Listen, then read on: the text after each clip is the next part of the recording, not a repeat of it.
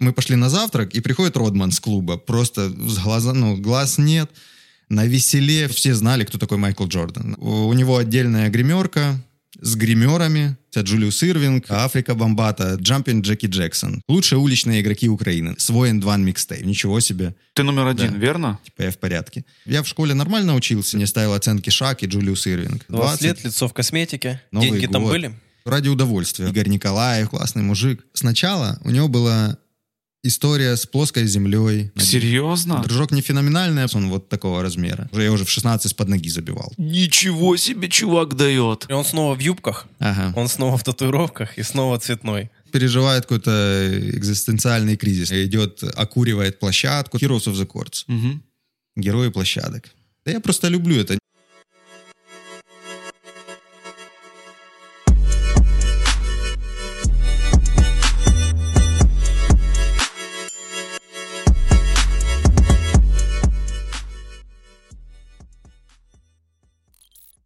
Всем привет. Привет. Это На «На хвыле» хвыле. подкаст. И сегодня у нас... Самый высокий подкаст. А мы сейчас это обсудим. Метр восемьдесят восемь. Это э, даже не берут на первого номера. Ну, на первого номера как раз таки и возьмут. Вот. Довольно да, невысокий. если у тебя очень крутой дриблинг. У нас сегодня Дима Кривенко, АК Смув. Да, всем привет. Всем, всем welcome. Кто не знает, тот э, познакомится, но я думаю, что это знаковая величина в Украине. Это человек, который представляет нашу страну на мировых э, дан-контестах и фристайл-контестах. Ну, в том числе. Да, в том числе. Дима, вот если я тебя спрошу, кто ты, как бы ты подытожил или зафиксировал? Да, наверное, просто баскетболист. Фанат, фанат баскетбола в Украине. А чувствуешь себя баскетболистом? Да, конечно. Да? Ну, как, ну, а как же им не чувствовать себя? Или данкер. Нет, наверное, просто баскетболист, у которого в какой-то период жизни что-то получается лучше, что-то хуже. Когда-то играл больше, когда-то больше сверху забивал, когда-то мяч больше крутил. Ну, все это баскетбол. Вот, поэтому легче просто сказать, что баскетболист. Ты с детства? Да, лет с шести, Как наверное. получилось? Из-за роста? Да нет, не из-за роста. Ну, я недавно, кстати, задумывался, почему так получилось. Ну, стандартная моя история, что это там старший брат, папа, Мгм. они все играли. Вот, и типа был пример перед глазами, но я вот задумывался, что я сам из маленького поселка, вот, и тогда у нас почему-то у нас электростанция, типа предприятие, и на предприятии все время были соревнования тупо по всем видам спорта, ну, практически по всем, которым можно себе представить.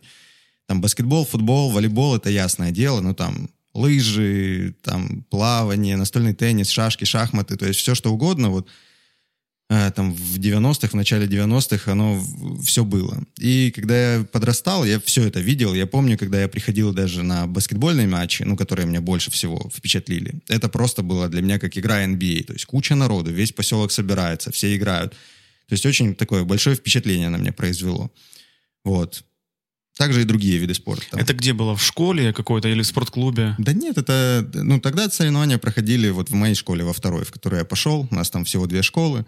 Вот, и в спортивном зале школы. Вот, потом построили у нас спорткомплекс, и все перешло в спорткомплекс. Вот, я там начал заниматься уже. Вот, а тогда в маленьком школьном зале собиралась там куча мужиков, там все друг за друга болеют, орут, и это прям очень сильное впечатление на меня произвело. Ну и, конечно, э, брат играл, папа играл, вот, и оно как-то само собой получилось. Еще немного интро. Э, Дима, ну, все считают, что ты харьковчанин. Мгм. Ты из района, да, Харьковского? Из области. Поэтому я бы еще раз сказал бы там 1.1.6, Мгм. Холодка, какие там у нас новые уже поля появились, на Салтовке, Молодежный парк. Ну, знаковые сейчас, да, в молодежке, это, ну, возле спорткомплекса Политеха, да, Мгм. это там самая классная, наверное, площадка пацаны построили. В парк Юрьева мы ездили такую же открывать. Ну, все это от Street Culture. Они... Это сейчас. Это сейчас, да, сейчас, конечно. На Холодке вообще очень классная... э, Во дворах такая. Классическая во дворах, да? Не, ну во дворах, да, это новое, там, где стоят три кольца, и они друг на друга смотрят. Там такой, как ринг круглый. Мгм, мгм. И очень красивая разметка, если сверху смотреть, прям, ну, это как такое искусство. Вот. Ну, а классические, да, это 116 на научной. Ее, наверное, уже там не играют. Да, может, кто и играет. Ну, почему играть на 116, если чуть прошелся и в, в молодежном парке играешь... Не, не, ну да. Там играют прям все, там собираются. Ну, классные условия. Прожектора, красивые, Ну, блин. классное покрытие. Да. Первые дан-контесты э, были на 1.1.6. Погоди, погоди. Что такое данкен-тесты? Что это вообще за отдельное ответвление в баскетболе? Ну, данк — это самый зрелищный бросок в баскетболе. Сверху. Одиночный, зрелищный бросок. Ну, просто в игре, да, чуваки разгоняются сверху. Бам. Не, в игре я знаю. Да, да. А э, потом начали... Ну, как потом? Уже давно, там, в 76-м году первый был дан-контест в NBA, то есть решили сделать такое соревнование. Между... Кто лучший в Ну, этом, да, да? типа для развлечения. И он реально зашел. Э, Он классно получился. Джулиус Ирвинг, Мгм. легендарный полет со штрафной линии. Там, ну, в общем, супер классно. На Потом, по-моему, год- Джордан начал повторять да, но прыжки. между этим и прошло 8 лет. Да, вот. Э, Там в следующем году, это тогда было две лиги, Мгм. была ABA, Американская баскетбольная ассоциация, и NBA. Вот. И NBA на следующий сезон по- попытались сделать что-то похожее. Типа они такие, вау, классно, дан-контест, надо сделать нам, ну, что-то интереснее. И я делал даже ну, там у себя на YouTube-канале подробную историю об этом. Они сделали дан-контест там длиной во весь сезон. То есть, э, если в 76-м было разовый ивент, пришли все, попрыгали, вау, классно, типа всплеск эмоций, то в следующем году NBA сделали на весь сезон, все растянули, и оно очень размазалось, было неинтересно. Вот, такой большой перерыв, и потом аж в 84-м оно все вернулось. Вот, и с того момента это как бы классическое соревнование Раз в год? раз в год. Ну, в NBA, да, раз в год, типа раз в сезон. И, в принципе, все другие лиги перенимают. А есть какая-то квалификация? То есть ты должен как-то туда попасть? Или кто хочет, аматор, профи? Не, Или- ну, если ты в NBA играешь, там тебя Мгм. выбирают, приглашают. То есть по приглашению в основном. А, вот Каких-нибудь так. молодых звезд, там, ярких, кто в сезоне забивает. Вот Джордан появился, его сразу туда. Мгм. Вот, ну, да, Джулиус Ирвинг, который там в 76-м выиграл, он еще в этих 80-х, когда ему было там 32-33 года, он до сих пор прыгал, потому что, ну, типа, нравилось ему, а лига как бы поддерживала. То есть икона, икона баскетбола, давайте мы его тоже. Он практически выиграл там в 32, по-моему, чуть не хватило. Ты начинаешь э, играть в баскетбол во сколько? В 6 лет. Какой год? Ну, 8? 90, не, 90. я же 90-го, да, Мгм. 96-й, 96-й, 7 там где-то так. Как это пришло, блин, участвовать в э, прыжке? В данках? Да я не знаю, я же говорю, поэтому я и баскетболист, потому что я просто начал Мгм. играть. Ну, мне, я не рос и не хотел стать данкером. Так, тогда такого не существовало понятия. Просто играл, у меня возле, возле дома как раз наша площадка уличная, как раз спорткомплекс, который построился, он вот прямо из окна у меня виден, и как бы все оно к тому шло. Ну, хотя поселок такого размера, что даже из другого конца там идти 10 минут всего. Вот, но у меня все было во дворе. А, Тогда, по-моему, в 97-м а, в- баскетбола по телевизору особо не было. Помню, по ICTV только показывали какие-то обзоры. Нарезки? Да, Мгм. NBA Live был, по-моему, передача. Вот. Да, CTV там. Да. Первое кабельное телевидение. Вот, что-то было такое, я помню. Но в основном это я просто ходил играть и смотрел за братом. Брат тут у меня на 8 лет старше, он в, тот, в то время уже ну, хорошо там сверху забивал. Для меня это было, типа, вау. Для меня что Коби Брайант по ICTV, что старший брат на улице. Для меня это было одинаково. Он из аматоров или где-то играл? Не, аматоров. Вообще он волейболист. Вот, он хотел Мгм. стать волейболистом профессиональным. Э, В Харькове тоже пытался пробиться. Вот, но не получилось, то есть стать профессиональным волейболистом. А папа шахматист. Вот. Но почему-то их э, типа вместе объединял именно баскетбол. Вот. Ну и хорошо, тогда у нас э, такие разброс по профессиям. Типа папа стал профессиональным, можно сказать, шахматистом, брат волейболистом, я баскетболистом. То есть прикольно. Баскетбольное детство это что? Это драки, отвоевывание площадки, это на чужие площадки не ходить, У нас одна площадка. а на Вот. другие районы или в город, когда вы приезжали. Ну, в город это не так сразу получилось. То есть, я не знаю, поехал я... Мы в Харьков поехали на соревнования в первый раз, наверное... Даже не помню, сколько мне было лет. Ну, лет, может, 12. То Мгм. есть, уже я довольно много играл. Вот там нас, конечно, развозили по-страшному, ну, потому что ну, с поселка Мгм. играть особо не умеем. Вот, для этого было событие. Ну и казалось, что ну, это что-то нереально. То есть в Харькове просто умеют играть, а мы тут так занимаемся непонятно чем, самодеятельностью. Но баскетбольное детство классно. Вот это к тому, э, что у нас были соревнования по всем видам спорта. Точно так же вот я только э, с нашего двора, я помню, у нас собиралось там человек 15, наверное, на баскетбольную площадку. Э, не будем там повторять вот это популярное мнение, что тогда типа все на улицах были, а Мгм. сейчас больше там в компьютере, но вот у нас во дворе, да, все выходили. Кто в футбол, кто в баскетбол, и в баскет вот оно собиралась компания младших, старших. Э, Я выходил, когда мне было там лет 8, и у нас на площадке собиралось там 4 команды 5 на 5, и ста- старшики рубились, просто бегали. Я сидел, думаю, что вообще Когда происходит? же я? Когда Это же я? резиновые мячи, Ну, конечно. которые через время становились такими прям бар- Не- бархатными. Не баскетбольные кроссовки, Мгм. То есть тогда не было просто, ну, никто не имел баскетбольных кроссовок, все там в волейбольных, кто Либо в шипованных, нет? кедах вот этих с, с Шипами, шипами да? из резины, там за 15 гривен покупали, Да, на да, да. неделю хватало. Да. Вот. Еще и площадка у нас э, Асфальтная? ну, асфальтная, ну, которая там вот такая, там, с Мгм. канавами, с, ну, очень не очень. Кольца без сеток. Не, ну сетки Железными. вешали. Сетки вешали, да? Не, такие железные. Со, со школы своровали эту Ну, были, или, повесили. знаешь, с такой вот, не проволоки, а с какой-то такой кольцами металлическими. Ну, да, да, Наверное, Вот это ты алюминий видел, был. ты это видел в кино. Не, у нас была такая. Не, ну повезло. Это Да, добавляет немножко Антураж такой. да, антуража. Ну, у нас обычные, да, сеточки были. Сами старались ухаживать вот за площадкой. Ну и до сих пор там все, приехал в поселок, я когда там сеточку оставил, пацанам местным смотрю, висит. То есть хорошо следят. Мгм. Ну так. Вот ты сейчас, я видел, объезжал очень много баскетбольных площадок.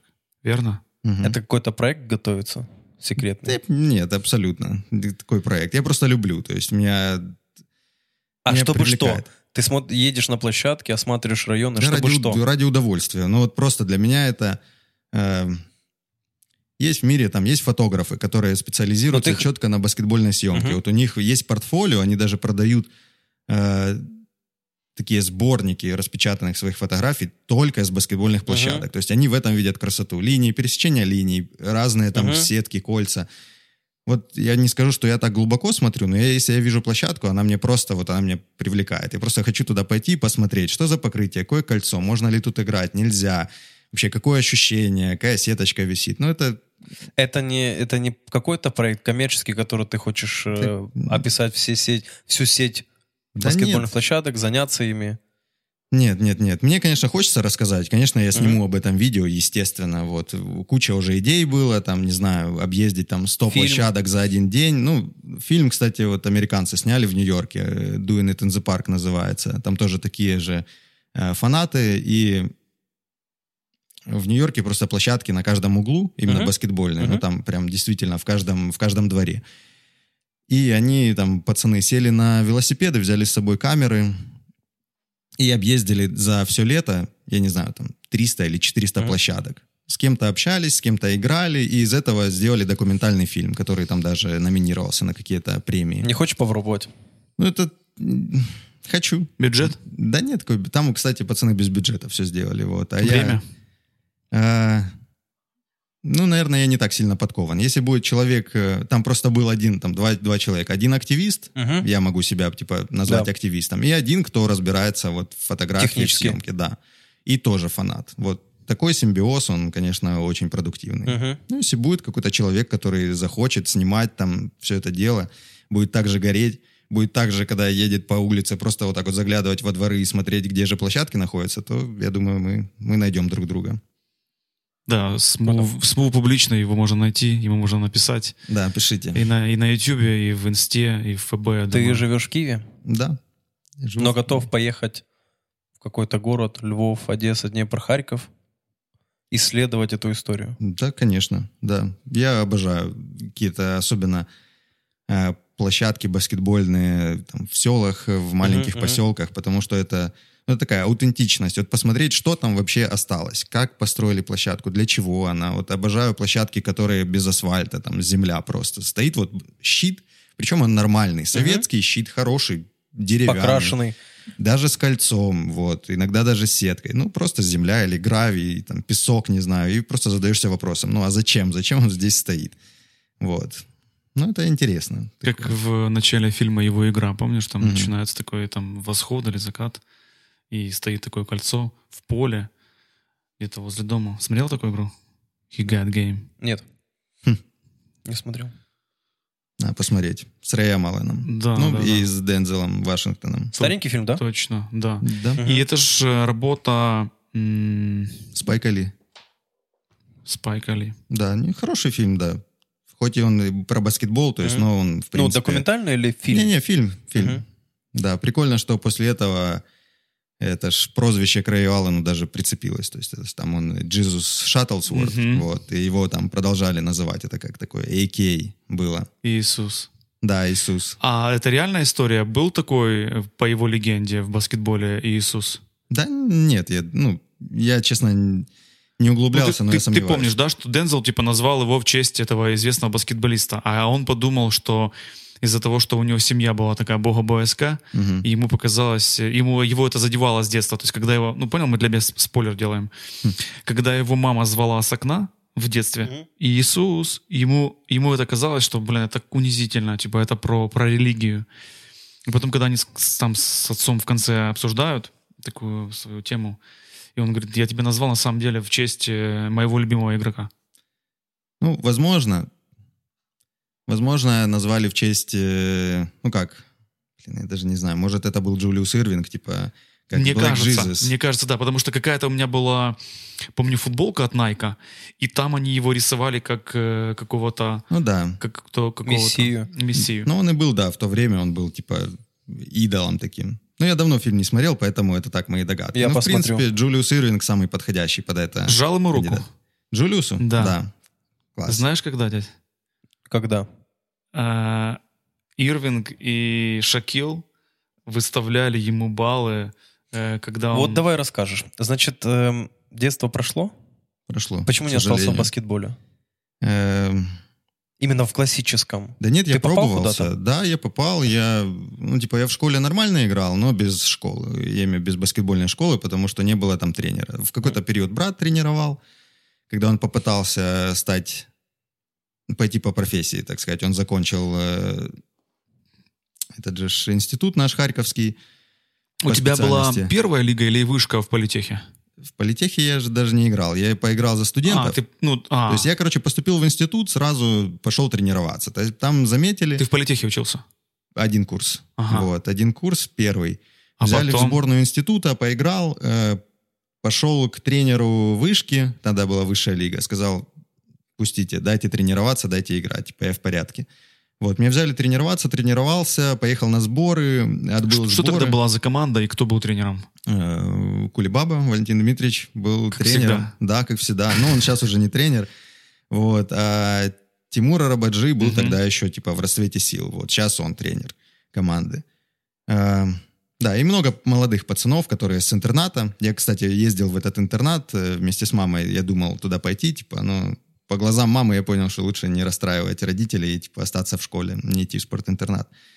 Короче, мне сказали, ты молодец, ты в порядке, но в, в команде заиграешь там через пару, через пару лет, через 2-3 года. С чем это связано?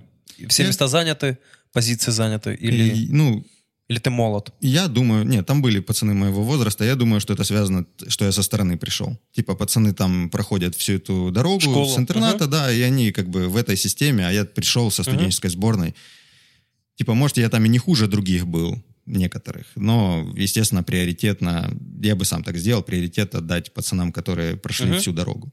Вот, и, я, и мне тогда почему-то откуда-то пришло приглашение в Запорожье переехать э, в команду тоже высшей лиги, э, в КПУ, привестись в, в университет, там учиться и играть. Вот, и я так сделал. Типа со второго курса я начал жить в Запорожье, играть там в То есть вышке. баскетбол это была твоя жизнь в то время? Да, да. Я типа, я в школе нормально учился, по- поступил в универ э, на специальность в политехе на инженер теплоэнергетик, типа на энергомашиностроительный факультет. Понимал, что это так. Не будешь ты Ну, вряд ли, да. энергетиком. Ну, семья вся энергетики, Мгм. электростанция, понятное дело, все работают. Вот, и брат в конечном итоге там э, работает. А, Я пошел, как бы, чтобы родителей успокоить, можно сказать. И чтобы был такой план «Б». Но когда предложили переехать в Запорожье, я как бы даже не, не сомневался. И там полностью, там специальность поменялась на тренера. Вот. Ну, я там, честно говоря, не учился. То есть на первом курсе я еще старался совмещать баскет и спорт, и, и учебу. Но это очень сложно было. Только тренировался.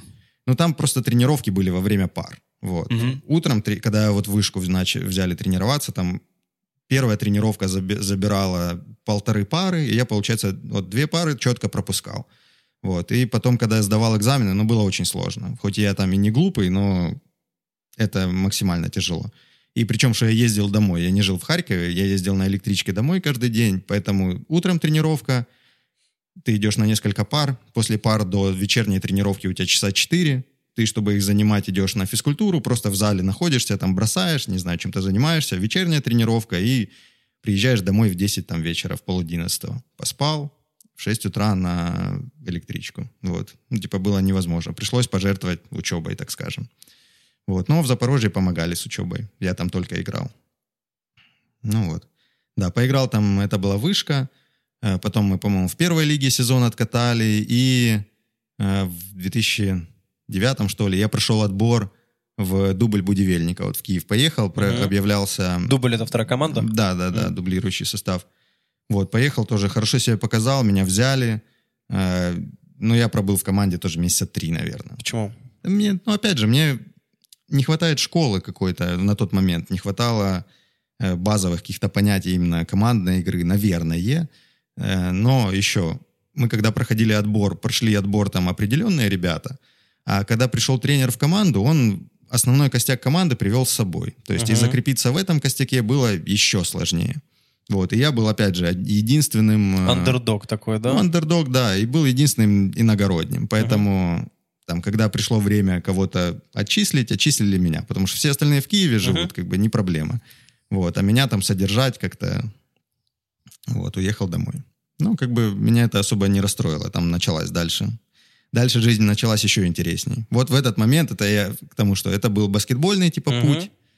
Я старался пробиться в профессионалы, но потом началось. Типа мы попали на телешоу с пацанами. Все же это время мы там крутили мячи, сверху Мгм. забивали, в стритбол играли, и нас пригласили на Україна має талант. Мгм. Вот. Погоди, Во. сильно быстро. Э, фристайл. Я Это вообще... сегодня, сегодня просто смотрел новый выпуск. Да, это- Какая дичь. Это параллельная история вообще. Фристайл? Ну да. Когда он появился? Фристайл появился... Что такое фристайл? Погоди. Это Акр- трюки с мячом. Акробатика, да, Трюки, трюки, мгм. с мячом. Да, трюки с мячом. Крутить, там Твоя жонглировать, тема? дриблинг. Э, Ну вот команду тут собрал ты? Нет, не я, вот. Но я в Украине, наверное, одним из там первых начал заниматься вот э, этим, этим делом. Увидел тоже по телеку... ком- Вы в Украине Хотси назывались? Да, да, да. Мгм. Хоть и Heroes of the Courts. Мгм. Герои площадок. И в 2001 году я, по-моему, по телеку увидел рекламу, э, называлась Nike Freestyle. Там вот Да. это было... А, подожди, помнишь? Скрип да, кроссовок, да, Да. да, в темном этом помещении с прожектором. Ты должен был видеть, дядя, эту рекламу известную. Там, где она начиналась со стука э, Я мяча. не помню, но я помню темную рекламу на темной площадке. Ну да, да. Под прожектором они там что-то делали. Да, Африка Бомбата там сделал бит. Что-то такое я помню. Вот, да, куча да, да. баскетболистов там смешали NBA, уличных, э, там игроков, там Globetrotters, и вообще это было классно. Вот. И я по телеку увидел, думаю, вау, ничего себе. Мне кажется, это происходит. о- одни из первых э, клипов, где показывали кусочки бэкстейджев. Возможно. Ну, там было, да, там это целая серия реклам, там, там было. У меня есть там где-то даже документалка об этом. Э, Я потом с одним, то забегая вперед, э, с одним из этих чуваков из рекламы играл же в Globetrotters вместе. Мгм. Вот. Там вроде бы был еще какой-то спор, сможет ли он снять монету с верхнего... Да, ты помнишь, кро- да. С верхней кромки щита. Да, там был чувак, э, Он был э, скини, ну, как бы скин, скинхедом в черной футболке, такой длинный-длинный, да, какой-то тип да, был? черный тип, Jumping Джеки Джексон такой был, да. И типа про него легенда, это есть легенда э, Эрла Меннингота, чувака, про него даже фильм есть, этот подбор, ребаунд, что он снимал типа там купюру с верхнего края щита. А вообще говорят, что именно вот этот тип, который был в рекламе, это про него вообще история, что он допрыгивал. А в чем фишка этого? Нереально туда допрыгнуть, очень высоко. Какая Да, там высота? Три- 3,05 душка, сколько еще там? Сантиметров 50-60, наверное, да?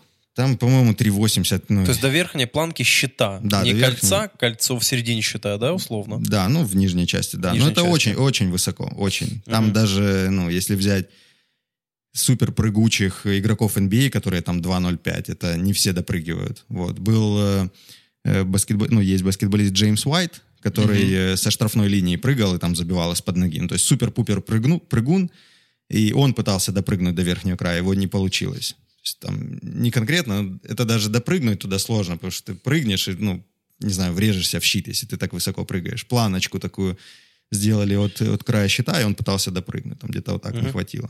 Короче, это, Это- нереально. это больше а про- это лега- легенда, которую пе- перед этим ты сказал. Да. Якобы допрыгивал. Якобы он снимал монетку оттуда. Но нет А, подтверждения. ну, конечно, Да, нет. Ну, понятно. якобы. Такой И- стори- американский сторителлинг. Мгм, мгм. Вообще, вообще я допускаю такое, но это же все может быть как? Может быть кольцо на 10 сантиметров ниже, может быть щит нестандартного размера, то есть мо- всякое может быть. Но я допускаю такую историю, почему бы и нет? Это же классно. Ну и классно, что она остается историей, потому что если бы мы увидели видео, допустим, Да, то мы бы разочаровались.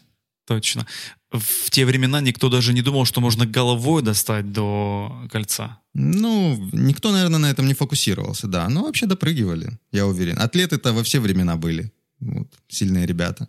Ну или, возможно, не было такой скорости обмена информацией, не было интернета, а мы сидели совсем в других, в других источниках. Да, и передавались легенды из уст в уста, что есть вот такое. Да, так ты сказал, что ты увидел эту рекламу Да. и понял, что Захотелось повторить просто. Там были обычные трюки, типа покрутить на пальце. Ну, я и так умел, а там крутишь на пальце и проводишь его вот так вот, круг делаешь. Думаю, ничего себе. Вот, надо попробовать. Там недельку потренировался, получилось. Ну, и так оно как совсем. То есть хочется дальше, хочется в другую сторону провернуть, хочется туда, сюда, сюда его проворачивать. И вот так начал заниматься. Потом же интернет появился, начали какие-то ролики вот выкладываться. Я видел, повторял. А, это мне лет 13 было. И как-то эта волна, она вот именно фристайла, она в баскетболе сформировалась, и даже сайт такой, Slam Crew, самый известный баскетбольный, он начал проводить онлайн-батлы. Вот, с чего, не пойму, но вот они начали еще там в 2006, по-моему, или в 2005. Вот, я начал там участвовать, принимать участие. Некотор, там парочку батлов выиграл. Вот, и с того момента я понял, ну, типа, я в порядке. Типа, не просто умею в баскетбол играть, но и тут я, оказывается, неплох. И это было удобно, когда ты такой играешь в баскет, у тебя что-то не получается, ты думаешь, да, ну ладно, я все равно фристайлер, типа, вот здесь отдушину находил. Если здесь что-то не получалось, ты такой раз туда, туда переметнулся. А когда еще появились данки в моей жизни, то ты, ну, можешь переключаться с одного на другое, и всегда... такой был сбалансированный, Ну да, да? сбалансировано. Всегда ты получаешь от этого удовольствие, от баскетбола. Ну, вот. Да, и вот так вот фристайл появился, э, начал побеждать, потом друг мой, младший, который на, на пару лет в поселке, Толик, он тоже начал заниматься, мы раз, уже двоечка, потом поехали на турниры в Харьков, Э, в Харькове это ж такая хип-хоп-тусовка, там все там брейкданс, э, все те же люди сейчас э, заведуют это, э, этим всем. Вот, но тогда начались тоже первые батлы на 116 на турнире Мгм. 1.1.6 Streetball Challenge.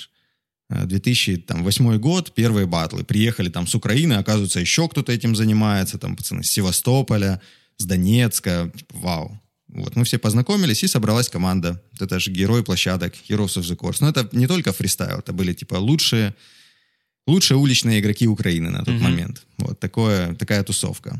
Вот. Ну а наш фристайл состав, да, мы выкладывали ролики, и тогда о, это ж Украина моя талант набирала обороты, второй сезон, и нас позвали поучаствовать. Вот мы согласились, вот, пошли. Вас позвали. Ну да, да. То есть мы не подавали никуда заявку.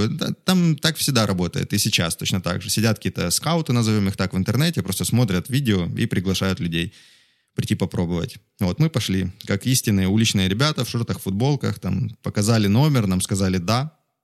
Ну, это было дико. Просто на сцене выступать. Ты все время на улице, ну, баскетбол, какая сцена, оно несовместимо.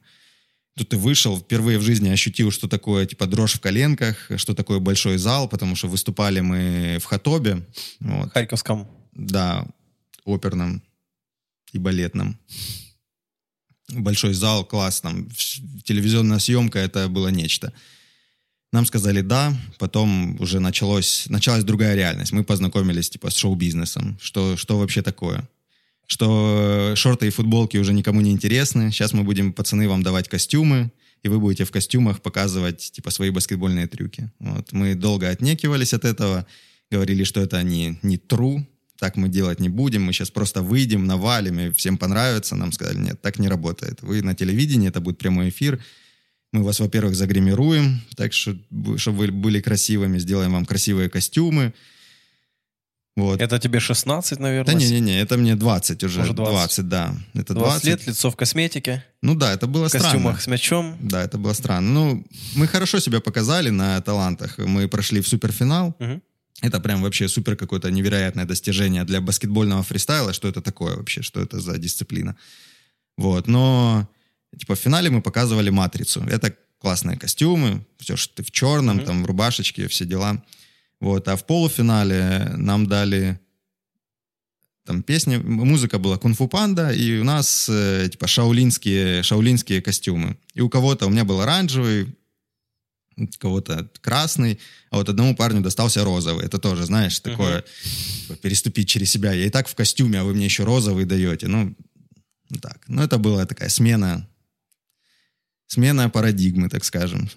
И где-то гастролировали, да? То есть у вас Да, появился да. какой-то менеджер. У нас, ну, Стас Светлицкий, который организовывал э, турниры в Харькове, он как бы и был главным инициатором этой команды, поэтому он, можно сказать, и был нашим менеджером на тот момент. Вот. Ну да, вообще приглашали, это типа на телевидении засветился, сразу пошли какие-то корпоративы, там, свадьбы, Новый Деньги год. там были? Небольшие. Ну, какие-то были. Да, были. Это, кстати, наверное, был э, типа отправная точка, когда я начал зарабатывать Мгм. деньги. Это был сначала я начал зарабатывать На, фристайлом. на месяц хватало? На месяц хватало. Мгм. Ну, тем более я жил с родителями. Мгм. Ну, что мне нужно? Мы поехали в тур по Крыму. Вот, ездили по всем этим злачным местам, где ты заходишь, там Мгм. все обклеено. Тут Игорь Николаев, кто-то еще приезжает, там Нат- Наташа Королева. И Хотси. И, и Украина мой талант, да, и мы там такие с мячами. Ну, это было, да, странно, ну, интересно. Интересно выступать. Заработали какие-то деньги, приехали. Я помню, по-моему, с тура там привезли, ну, то ли 8 тысяч гривен на человека, но это 2010 год, какой там курс был. Тысяча долларов, 5.05. даже больше. По-моему, по-моему, очень даже неплохо. Ну, 5.05 был курс. для нас это вообще было что-то что невероятное. Вот, да. Ну, было интересно и на свадьбах, и на корпоративах новогодних, э, где мы, кем мы только не были. Там и костюмы зайцев каких-то давали. Ну, это совершенно несовместимо было, когда ты выходишь с мячом, а у тебя там кроличьи уши. Но почувствовали на себе. Шоу-биз. Да, шоу-биз интересный. Стас говорил, пацаны, надо. Я никому не расскажу, пройдет 10 лет. Там мы и, сами вот, говорим. и вот 10 лет прошло, и Смув в, в комментариях говорит, блин, Да, компромат. Как Оксимирон выпустил клип. Через рассказал. 10 лет. Да, 10 лет как раз. Да мы наоборот говорим, снимай, снимай. Это ж на знаком память. с Окси? Нет, к сожалению. Ну, хотя... Так, фристайл мы обсудили. Сейчас есть у тебя в твоей жизни фристайл? Да, да, есть. В- Ну, в плане коммерции. Да, бывает, бывает. Мы вот выступали недавно на матче... Ты с вот этим Украины. столиком, да? с Да, с Толиком. кентом? В принципе, у нас та же команда, только один парень, Мгм. Который жил в Севастополе, он и был, собственно, в Севастополе, его отрезала вот вся эта история с аннексией, и он теперь живет э, в Питере. Вот, как бы все классные отношения, просто так сложилось, что он остался по ту сторону. А так мы втроем, я, Толик и еще Макс Нитро из Донецка, мы вместе до сих пор выступаем. Ну, когда нужно. Э, Вы выступаете как Хотси. Ну, можно и так сказать. Ну, уже не, не имеет значения название. Слушай, ну давай, мы подняли вопрос Хотси. Можешь рассказать, что это вообще, вообще за структура? Потому что мне, как э, э, из, из этой тусовки, это что-то такая, короче, закрытая тусовка. Ты туда хрен попадешь. Какой-то, бля, нереальный отбор. И там всегда топовые чуваки. Топовые чуваки. Э, классные дриблеры, э, классные джамперы, э, шутеры прикольные. Ну, короче, это какой-то такой прям ну, отдельная каста. Тогда в это время была мода на какие-то стритбольные команды, стритбольные движухи. Типа был End Да. был э, Нотик в Канаде, ну и куча разных э, вариантов американских. Э, И хотелось что-то самому такое иметь. Вот, и мы собрались, и все этой идеи как-то жили. То есть это не была как бы настоящая команда, мы не собирались там, никогда, наверное, все вместе не были в одном месте, вот прям и там строили планы на развитие какой-то хоть си. Нет, это была просто тусовка, потому что все были причастны, и все горели идеей какой-то общей стритбольной вот такой комьюнити. Вот, у нас были хоть си там, э, мы ездили по всем турнирам, и был хоть си Харьков, хоть си Донецк, хоть си Запорожье, Мгм. вот, и самые лучшие чуваки там играли. Да, и, и были приближенные. Там, тот же Глеб Ушаков, он э, был с нами в движухе, он был такой МС, заводилой. Вот тоже наш, наш хороший друг. Можно найти фото после автопати всевозможные. Ну, я думаю, Глеба только на автопатии можно было Да, найти. Глеб, Худой, Ушаков, э, кто там еще старые? Да, у него... Ярик Удоденко. Ну, Ярик, конечно, да. Но он как бы не был в хоть си, ну да, тоже в нашей движухе. Ну, я же говорю, это была как у нас стритбольная команда, такая мечта собрать коллектив и сделать свой, свой N2 микстейп, скажем так. Она до конца таки не, не реализовалась. У нас есть там микстейп, но он не очень такой интересный, каким мог бы быть из всех тех хайлайтов, которые мы насобирали. Вот, мы ездили, мы... Менеджером, вот таким вот админом был Стас. Да, Стас. Ну, он Мгм. как во главе, так сказать. Идейный вдохновитель. Вот так вот. Хотя все были пацаны заинтересованы. То есть я, я не могу сказать, что я был меньше там, меньше горел идеей, чем он. Вот, это было прям Кризисы в команде были? Кризис в команде, он находит, он наступает только когда э, поднимается какой-то денежный вопрос, вопрос развития, то есть, а что дальше? Ну вот мы тусуем, классно, лето провели, а что дальше? Будет какой-то... И, и это, это просто тусовка или это коммерческий какой-то проект э, с зазором на будущее? Вот, э, кризисы были, да, но это скорее в- вот именно к фристайл части. После того, как мы выступили, мы поняли, что можно этим зарабатывать деньги, можно куда-то ездить, можно что-то делать. И, наверное, начали друг от друга чего-то требовать. То есть мы там требовали от Стаса условно больше менеджерской работы, чтобы он там больше пробивал, а он требовал от нас больше участия, чтобы мы были не просто игроками или там фристайлерами, а как-то принимали участие в развитии. Ну, вот такие кризисы. Ну, я не знаю, мы все прошли, все хорошо. Не сказать, что... То есть мы до сих пор общаемся, все в порядке. Все, все нормально. Слушай, ну получается, что это был такой Dream Team, где каждый создавал сам себя, а общих таких тренировок, например, у вас не было? У нас был, у нас э, нас э, пригласили в тур по России еще в 2012 году, и вот тогда я почувствовал единение. Мы собрали концентрат такой из всех пацанов, кто у нас был. Э, Нас пришел запрос на тур по там 30 городам Мгм. выступить перед детьми. То есть мы приезжаем, это идет школьная лига всероссийская, и мы приезжали туда и играли в каждом городе против сборной там, лучших школьников. И мы собрали концентрированную команду из лучших всех там, из городов повыдергивали, Донецк, Запорожье, лучшие данкеры, лучшие игроки, лучшие фристайлеры, и у нас было человек 10. И вот это было топово. У нас были сборы в нескольких городах, э, сбор там у меня в поселке, в Донецке, в Запорожье, в Киеве. Вот мы нарабатывали комбинации. Вот это была жизнь, та, о которой, наверное, каждый мечтал внутри этого коллектива. И у нас было два таких полноценных тура в 2012 и 2014. Это было, наверное, лучшее время. Потому что ты едешь, ты э, реализовываешь себя на максимум, как спортсмен, и вокруг этого ты еще строишь. Я там постоянно снимал видео, постоянно монтировал, потому что мне хотелось э, ну, рассказать об этом, но мы делаем нереально, то есть такого нету, там беспрецедентный случай. Мы едем под, э, с туром по городам, показываем супер крутые данки, Э, у нас еще пацаны тогда с России тоже присоединились, э, э, чемпион Европы, Саня Шалыгин, он тоже в Харьков приезжал когда-то, там разорвал эту 1.1.6.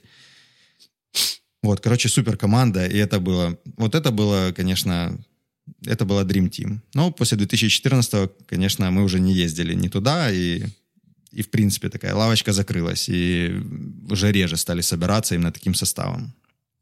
Вот так. Сделать по Украине тур. Думали? Думали, ну, были, были сподвижки, когда тоже году в 15 у нас собирались сделать Евробаскет. Э, Был эм, человек, который, ну, из власти, он был э, заинтересован в развитии баскетбола, у него были бюджеты, и тот же Стас, они хотели делать школьную лигу у нас в Украине. И, конечно, если бы они сделали ее, и мы бы ездили точно так же по нашим городам. Вот, но все в бюджетах. То есть это что же нужно? Уже парни все такие взрослые, нужно как-то зарабатывать, у кого-то уже семьи, поэтому просто так на энтузиазме проехаться не удается. Сейчас, вот конкретно сейчас, уже легче это сделать, потому что э, я собираю, у меня там есть свой такой мини-проектик, опять же, друзей, у нас всего трое, Ну и хорошо как раз подходит э, к, совре- э, к современной повестке, потому что 3 на 3 баскетбол развивается, и три человека в составе, это, ну, отлично.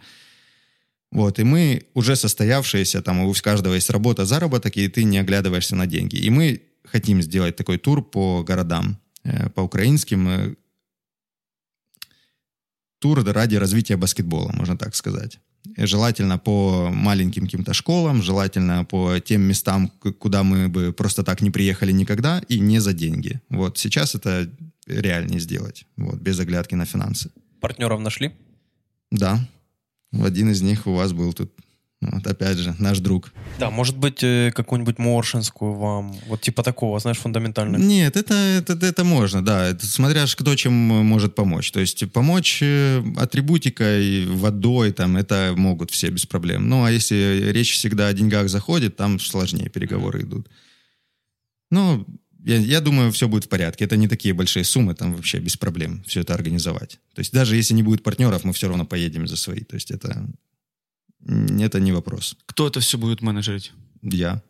Ну, там нечего менеджерить. Там, по сути, ты...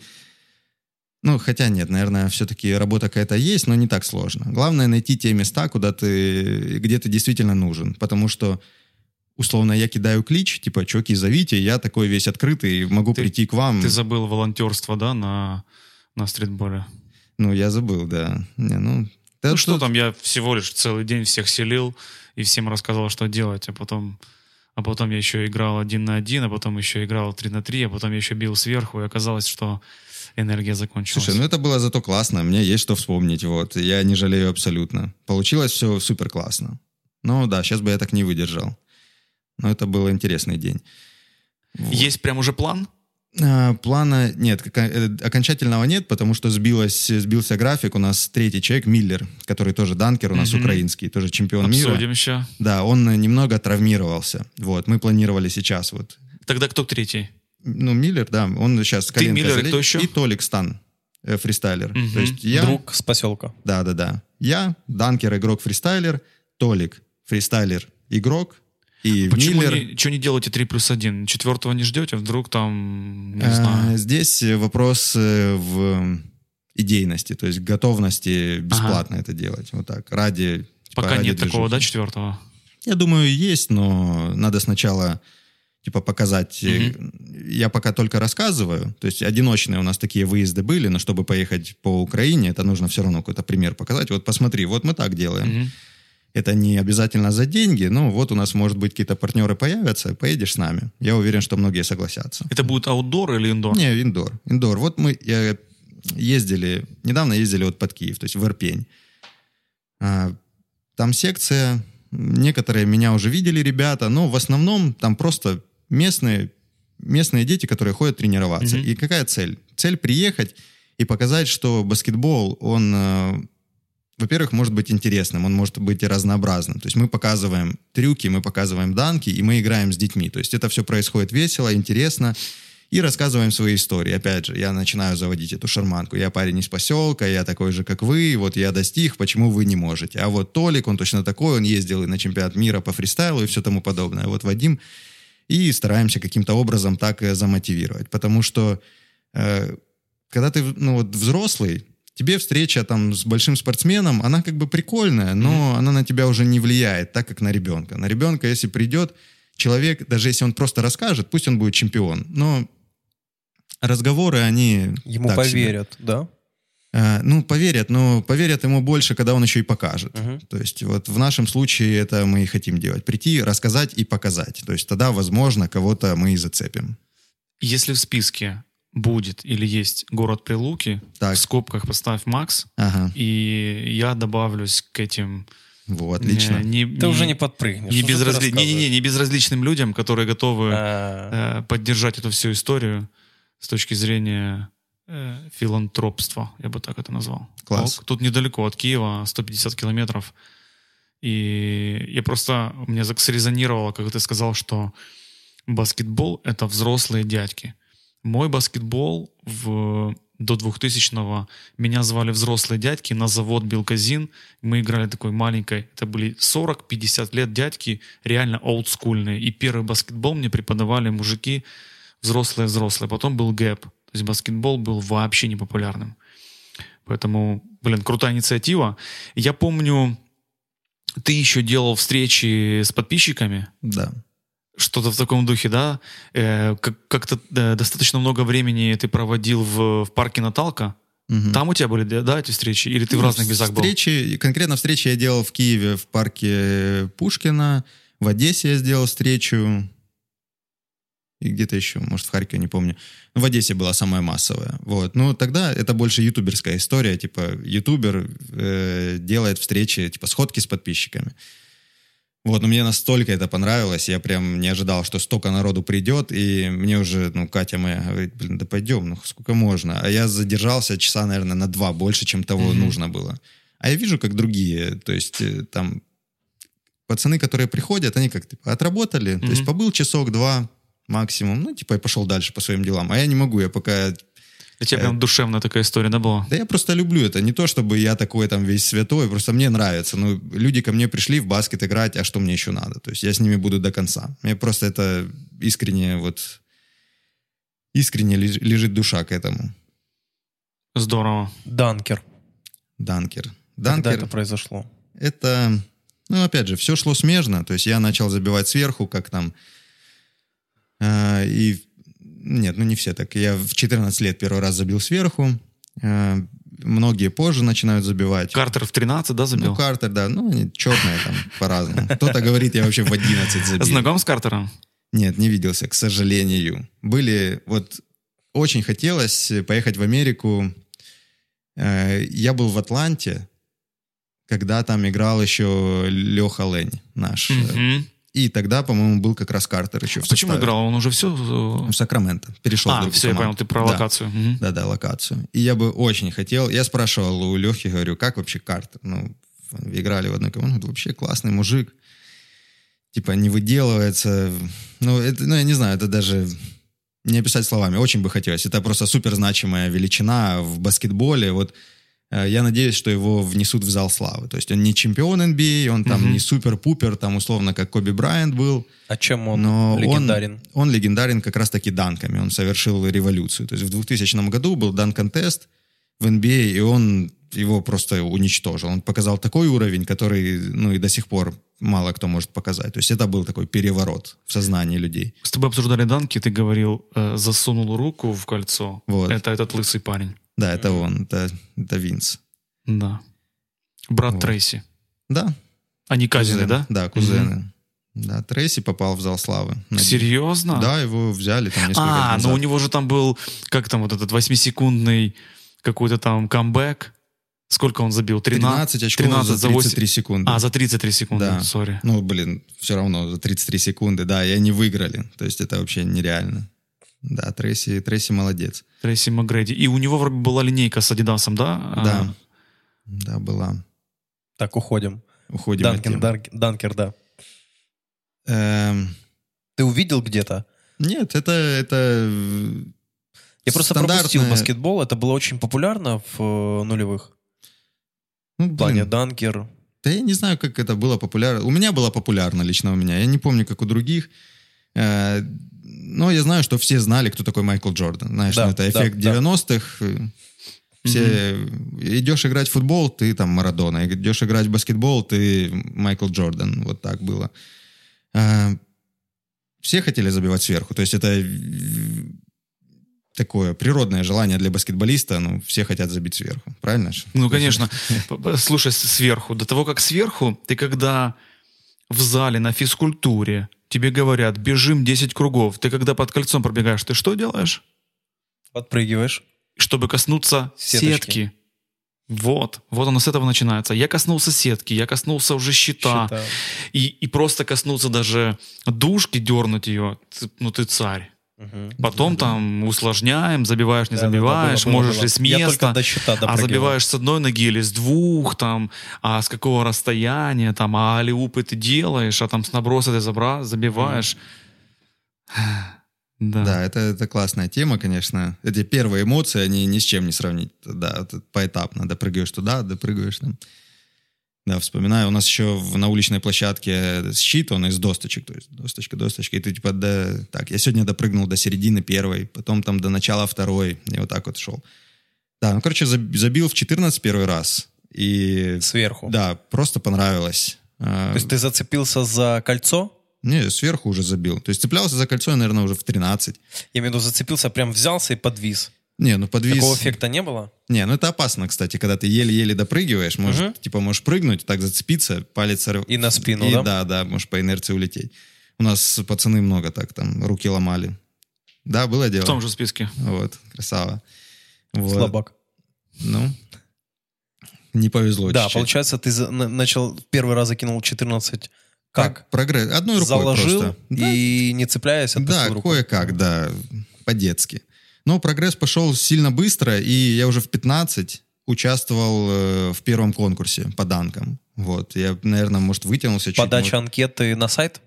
Э, Был, вот, опять же, Slam Dunk Crew э, сайт, и они делали свои сходки, так сказать, сходки для посетителей сайта. Был форум. Когда, да, вот когда были форумы, когда был ЖЖ, Slam Dunk был, ну и сейчас есть, они всегда делали крутейшие обзоры матчев, они делали крутейшие обзоры карьер и так далее, переходов, каких-то трансферных штук.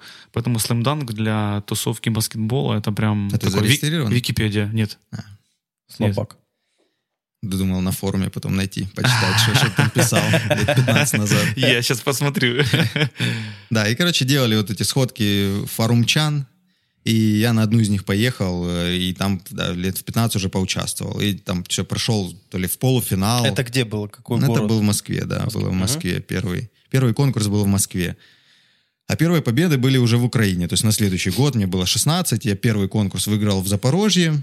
Вот тогда я еще, возможно, я уже в 16 с-под ноги забивал. То есть это вообще, Мгм. то есть многие не забивают, в принципе, в жизни никогда из-под ноги, а я в 16 забивал. Э, Выиграл в Запорожье и через неделю в Харькове, вот на 1.1.6, уже на научке. Вот, выиграл, это был большой кубок, очень приятно, это одно из самых теплых воспоминаний. Мне даже жалко, что этот конкурс был не первым. То есть, если А бы кто поменять. был с тобой в этой зарубе? Был Ярик Удоденко, э, Мгм. он нормально прыгал. Был Лев- а Ливан дес- Дарсания был. Э, Я помню, еще был, помнишь, что с, с длинными волосами парень, э, одессит, который или уехал потом в Одессу. Тоже организовывал со Стасом там в, в движухе. Я просто не помню, как его... Ну, я так не то, знаю. Не то, не помню, короче, как его зовут. Неважно, Ну, да. может, вспомним. Да, ну там пацаны были все постарше. Вот, и мне в 16 лет было прикольно у них. Ну, Дарсания под 2 метра, я, если не да, ошибаюсь. Дарсания, я иногда с ним вижусь. Тут И он сейчас еще бегает в слэмданке, или как там, имени Полякова, да, команда? Ну, наверное, не знаю. Но он 35 плюс, он даже выступает же там за сборную, по-моему. Он в Украинке живет. Вот здесь он по-моему, занимается там чем-то связанным там с, с управлением города. мгм. Вот, видимся. Ну да, вот так вот. И с того момента я понял, что я, короче, и в данках неплох. Вот, и тогда у меня сформировалось вот это все, о чем я говорил, что баскетбол — это игра, фристайл и данки, что я получаю от всего удовольствие и могу участвовать и там, и там, и там. Вот, а именно профессиональным я стал, можно считать, не знаю, лет в 20, 21 мне уже был, когда меня начали приглашать, приглашать на международные конкурсы. То есть в Украине я побеждал. В Украине там соперники были, но они как бы в основном я их побеждал. То есть там кучу Они, кубков они собрал. могли классно прыгать, но все-таки вот сложность исполнения у тебя всегда была она такая прям плотная. Там 3-4 каких-то элемента. Э, ну, доп- За один прыжок, да? да, я бы, Ну допустим, да. сравнил это с фигурным катанием, когда человек там три раза Я вращается или понимаю. четыре раза вращается. То есть ты наби- набор элементов, да, там типа на, на 180, на 360, под ногой, за спиной, еще Ну да. что-то. Успевал больше просто прокрутить. Вот. Прыжок не феноменальный абсолютно, но типа брал там техникой. Ну, это благодаря тому, что я мяч крутил, Мгм. там тоже на скорость, там все оборачивал. Координация? себя. Да, координация развита, и в данках это помогало.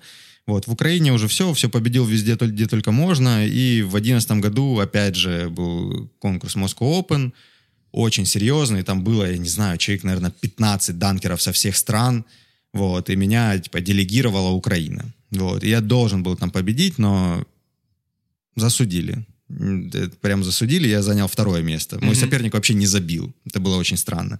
Типа, я забил, мой соперник не забил, но выбирали зрители, типа, и прокричали больше за него, я думаю...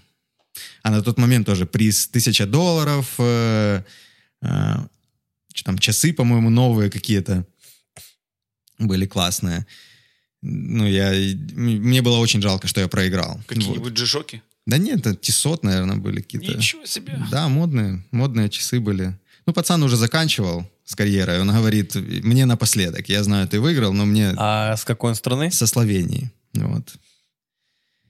Да, он победил. И в- с этого момента я, типа, попал в обойму. На меня начали обращать внимание. То есть, что я не только там где-то на местном уровне, но и на международном. И вот в 2012-м, типа, переломный момент, приглашают меня в Лондон, тоже на крупный конкурс Midnight Madness назывался.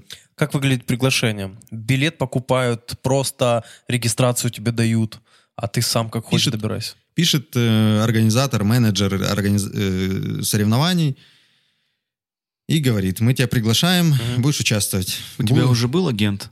Вот это ж к этому все идет. Ага. Да. Ты соглашаешься, и тебе покупают билеты, все оплачивают. То есть на эти конкурсы ты не- практически никогда не ездишь за свои деньги. Потому что, типа, данкеры — это как основные звезды. Это, Мгм. да, и, типа, приглашенные вот такие. Хедлайнеры такие, да? Хедла- да, хедлайнеры, да, в точку. И меня привезли, тогда был я, тогда был вот Шал, который из России, он чемпион Европы двухкратный по данкам на тот момент. И привезли американского популярного данкера из Лос-Анджелеса. И опять же, я показываю себя лучше всех, я опять же там всех разношу, но так как есть... No name, э, да? Да, я no name относительный, а есть уже такая главная звезда, и его протащили к победе. Я думаю, блин, да что ж такое? Но там, слава богу, и за второе место был приз. Я как бы в этом плане не расстроился. Но самое главное, что тот человек, который меня пригласил, он стал впоследствии моим агентом. Это парень, он э, работал сначала на организацию, и в этот момент э, своей жизни он хотел создать свое агентство спортивное. И я его стал первым клиентом. И он говорит, я буду создавать именно вот данк такую движуху. И хочу... Англичанин или... Англичанин. Э, Поляк, но англичанин. Да, он э, подписал меня, мы подписали контракт, первый в моей жизни профессиональный контракт на английском, все, все интересно, красиво, новый опыт в моей жизни, и с того момента понеслось. То есть он э, начал меня впихивать в огромное количество конкурсов по Европе. То есть мы, э, он э, начал сотрудничать с ФИБА, с Федерацией международной, а ФИБА тогда начала организовывать турниры 3 на 3 по всей Европе. И мы начали ездить. Мы подписали, он подписал еще одного, еще одного поляка, Липика, Мгм. вот. И в конце года подписали еще латыша, Кристопса Даргайса, профессионального баскетболиста. И вот эта троица наша просто по всему, по всей Европе и потом по всему миру начала колесить. Вот. И в этот момент я начал больше зарабатывать именно данками. Вот. Я стал профессиональным данкером на тот момент. Ездил, побеждал, во-первых, и потому что там э, призы в основном за победы давали, то есть денежные. Иногда гонорары были, но они там совсем мизерные были, там 200 евро, не знаю. А за там, 150, а за победу там уже по несколько тысяч. То есть тогда пошли, пошла, пошла жизнь настоящая. Это всегда такая э, большая купюра. Это чек такой да, мы когда, мы когда бежим с тобой, мы ждем медаль, а у них такая здоровенная купюра, чек такой, на котором написано, сколько ты подбил бабла. Ну, круче, наверное, все-таки кубок. Вот я думаю, вот эти чеки, они потом складываются, складываются. Некоторые на, на- там на полку куда-то ставишь, кто-то на стену вешает, Мгм. самые значимые. Но в основном это такая вот стопка, она где-то стоит там на балконе. А кубок, он все равно, он, если особенно красивый, ты его поставишь. Да, память, память получше. Поэтому совет, если смотрит нас кто-то из организаторов дан-контестов, покупайте кубки. Но не с Барабашова. Нет. Не. Или вот эти медали, да. Шоколадные кубки. Да, у меня есть самый маленький кубок э, из Запорожья как раз, он вот такого размера. Вот, там написано «Данкер», «Год» и баскетбольный мяч. Так, Да. Маленький, маленький человек, но большой результат. да, но зато запомнился, кстати, опять же. Вот. Самый маленький кубок, зато я вот его вспомнил в первую очередь. Да. Ты едешь по Европе. Мы ездим по Европе, э, подписываем новых игроков, новых данкеров, американцев. У нас формируется, опять же, новая такая Dream Team. Мы все в расцвете сил. Э, и данки, они очень хорошо развиваются. То есть это самое интересное, что есть в баскете. Это и так как бы... Как это, мы и так хедлайнеры типа этих мероприятий, но начинают организовываться отдельные дан-контесты. Прямо вот, особенно в Латвии есть, в Риге э, организация это Geta, Ge- Geta Games. Пацаны, как вот у нас Street Culture в Украине, но там они были раньше.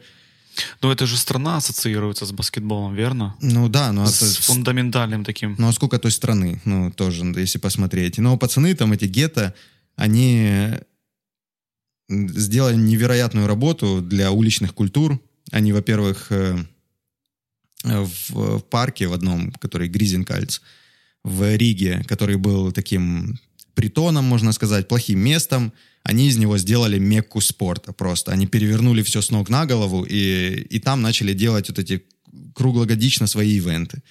Вот, и там проходил много лет подряд дан контест. Вот это прям отдельное мероприятие на 3-5 часов только под данки.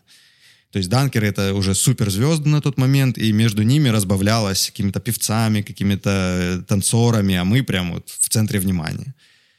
Вот, и это все должно было когда-то, конечно, закончиться, то есть хайп, оно так все шло по нарастающей. Начали проводиться чемпионаты мира. Вот ФИБА начали делать э, официальные чемпионаты мира, где тебе дают золотую медаль и звание чемпиона, чемпиона мира.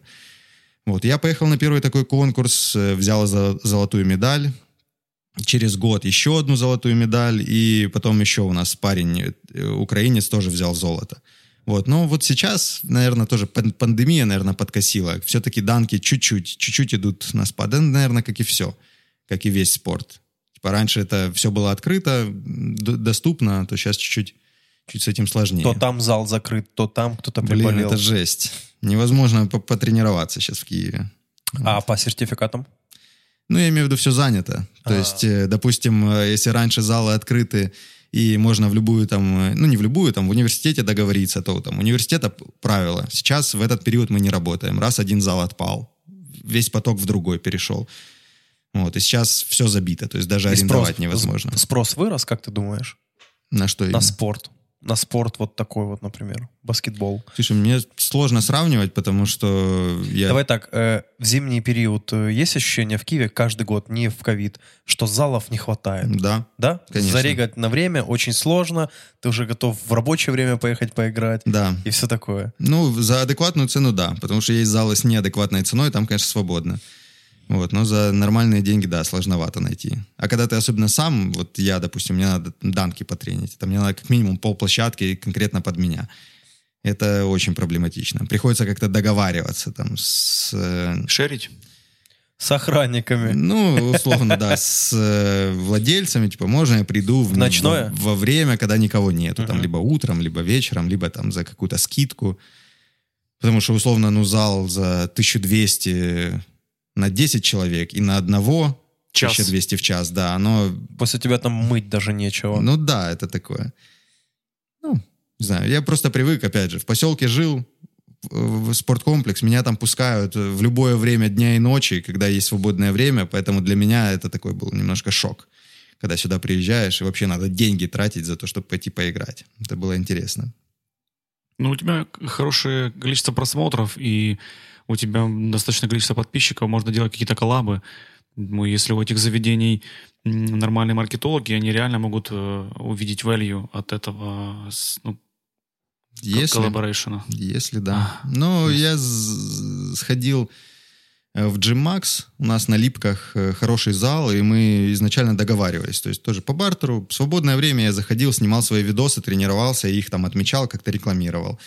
Но все равно моя аудитория не такая, что пойдет в самый дорогой зал в Киеве и будет арендовать как бы помещение. И поэтому для них э, чисто как вот такая имидж, имиджевая история, что mm-hmm. там тренируюсь я, кто бы я ни был, э, им не так было интересно. Потому что от меня никто не приходил и не платил им там две, сколько-то там за час. Вот. Сейчас там играет зато будивельник. Вот, э, и мужской, и женский в этом зале. Это мы сейчас говорим про каких-то там героев Севастополя, да, или что это? Нет, э, на, на Печерской Липке. А, про Липки. Да. Новый зал, Джим Макс. Классный, очень хороший паркет, кольца, все классно, но дорого. Короче, в итоге данков. Ты номер один, да. верно? Ну, в- нет, я бы так не, не сказал. Почему? Я Ну, в какой-то период, давай так возьмем. в какой-то период я один из лучших 100%. Вот, потому что это Где? очень сложно Один из лучших где? В мире. Вот. Это очень сложно измерить, потому что нету объективной крите- объективного оценивания не существует в этом деле. Нету четкого критерия, по которому ты сможешь стать лучшим. То есть золотая медаль это все равно не это не лучший в мире. Ты просто сегодня выиграл. Сегодня я выиграл конкретно у этих людей, которые отобрались на это соревнование. М, Кто а там- по количеству можно сказать, что ты э, лучший? Ну, то есть, например, из ты, э, скажем так, ты выиграл 6 медалей, Мгм. а кто-то выиграл 4.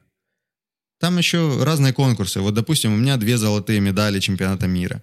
Но они могут быть, они могут также котироваться, как условно вот э, то телешоу, где мне ставил оценки Шак и Джулиус Ирвинг. То есть победа там, она ну и точно не менее значимая, чем на чемпионате мира, возможно, даже и более. Вот, поэтому это максимально тяжело оценить. Но я мог соревноваться, я, короче, в какой-то определенный период времени я мог победить любого. Вот так вот. Но был ли я лучшим? Наверное, нет. Вот. У каждого данкера в мире есть определенный период времени, когда он вот несется, он просто сносит всех на своем пути. Это новизна, ты приходишь с чем-то новым, у тебя новый арсенал, чего люди раньше не видели. И просто ты уже в этом лучше. Им надо время натренировать это. Да, да, да, да. Потом приходит новый, и тебя уже задвигает на, на второй план. Потом еще кто-то приходит, и так каждый сменяется. Вот, очень сложно удержаться где-то там в топе. Вот, тем более, когда там у меня тем, были травмы, вот. После травм вообще очень сложно вернуться вот, на какой-то там прежний уровень. Вот. Но, слава богу, там успел завоевать свои медали до всех этих повреждений. Расскажи об этих поездках в Америку и о этих э, праздничных знакомствах. Мгм. Да, в Америку всегда хотелось попасть, потому что... Кого, кого из известных людей реально знаешь, э, не знаю, там, фоткался с ними, или, может быть, даже какой-то Телефон э, есть? короткий conversation, может быть, какой-то был. Э, э, кстати, с NBA-шниками были такие, даже не короткие. С Шакилом Анилом разговаривали, ну, немного, да, вот с ним было Вот короткое. давай вернемся. Ты говоришь, они не только тебе выставляли баллы, Да, там же на видео видно лицо, ну, конечно. типа, ничего себе чувак дает. Ну вот, для них это было в новинку. Вот это... Вот приз- я туда ну, поехал, на тот момент, типа, все в Украине, вот если бы я пришел в Харькове на площадку, сказать, блин, опять он это забивает, одно и то же. Мгм. А я приехал туда, куда меня не видели ни, ни разу. И Шакил с такими глазами сидит, и Джулиус Ирвинг, что в новинку. Вот, да. И у меня были моменты. Вообще они очень открытые. То есть ты можешь подойти. Чарльз Баркли еще сидел, Мгм. и Нейт Робинсон. Эм, Можно было спокойно с ними пообщаться, потому что ты наравне. Ты в баскетболе, и баскетболисты... Ты свой. Да, ты свой. Баскетболисты о баскетболе разговаривают очень охотно. То есть если ты не подходишь, пожалуйста, можно сфотографироваться. На тебя, конечно, посмотрят как на фаната. А если ты будешь обсуждать конкретно данки, конкретно баскетбол, то это другое дело. Вот. У меня была ситуация, когда я вышел на площадку и обрубилось электричество, и мой, типа, мой выход, он отложился на какой-то, пери- на, на какой-то период времени. Я просто стою, не знаю, что делать, и меня Шаг подозвал, говорит, ну иди сюда, типа, расскажи, кто ты такой, условно. Я говорю, он говорит, ты из Украины? Я говорю, да. И он мне рассказал, как же он играл с нашим парнем, со Славой Медведенко в команде. Я думаю, блин, классно. То есть классно, что Шакил, он, ну, во-первых, позвал меня пообщаться, хотя бы на секундочку. Ну и во-вторых, он знает, что такое Украина, кто там играл, он помнит Славу Медведенко, это было очень приятно. Вот, ну, наверное, самые длинные разговоры были с Денисом Родманом. Вот, мы ездили... Самым эпатажным? с- он А я, а я себе пор- сделал пометку. Да. Ты знаешь, что э, как там икона стиля по версии GQ этого года Деннис Родман. В этого года? Да. А что он такое сделал, интересно? Ну, он попал на обложку. Ему Мгм. сказали, что он икона. Смотри, он снова в юбках, Ага, он снова в татуировках и снова цветной. да. И снова без Кармен. Вот. Но он, конечно, красава. Он просто, он шокировал. Это мы поехали в Аргентину. Э, Организация одна делала, типа, вы- показательные матчи с экс-звездами NBA. И разбавляла экс-звезд какими-то молодыми стритболерами, уличными игроками, данкерами. Я попал э, в этот состав там на, на одну игру в Аргентину. Вот тогда был Денис Родман. 3 на 3 или что Нет, это это было? 5 на 5 на 5. 5. Это 5 на 5 полноценная игра. То есть про, э, игроки NBA против вас, Не-не-не, стритеров? это пе- Или разбав- Разб- разбавлено? разбавлено, да. Это просто показательный матч, где основными, конечно, звездами являются... То есть люди приходят посмотреть на Денниса Родмана. Просто Понятно. на него посмотреть. Им не важно, забьет он, не забьет. А так как все-таки это баскетбол, кто-то забивать должен. Вот. И звали молодых, чтобы они это делали. Кроме него был там Гэри Пейтон, э, ну и другие менее известные звезды того времени. Летерал Спрюэл, Вин Бейкер. Вот и еще там ребята менее известные. Ну, Деннис Родман абсолютно... Ну, во-первых, ты типа встречаешься с ним, первое, что у тебя страх какой-то. Что это огромная... Величина, да, какая-то? э, Ну, величина... что типа но- это не человек, не в плане, что э, В плане да, но он и страшный. Вот э, чисто физически. Он... антропометрия. Да, он в этот весь...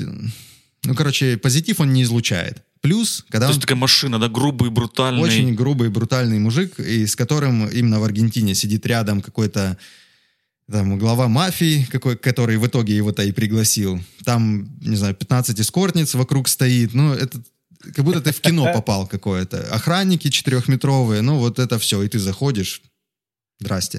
А тебя Единственный белый. татуировку, татуировку бить будем? Отказываться нельзя. Да, первое впечатление очень такое ужасное. Но потом там за завтраком ты проходишь, он опять же, он тоже меня подозвал, как и в случае с Шаком, типа садитесь, пацаны. И начал у меня тогда, опять же, вся эта история с войной у нас началась. А, Это 15-й... Это... Нет, это 14 14. год, э, лето, по-моему. Ну, В общем, уже были, Мгм. были моменты, и он начал мне конкретно об этом со мной разговаривать. Это самое... Вот это не то, что ты ожидаешь от разговора там, с Деннисом Родманом. Вот о чем вы будете разговаривать, когда вы встретитесь с Родманом? Ну, о ситуации на Донбассе. Ну, давай, погнали. Что ты скажешь, когда встретишь Ротмана? Да-да-да. Дуть. На хвыли. Ну вот и пообщались. Но он вас... Я просто не знал, что сказать. Думаю, ну неужели мы об этом будем?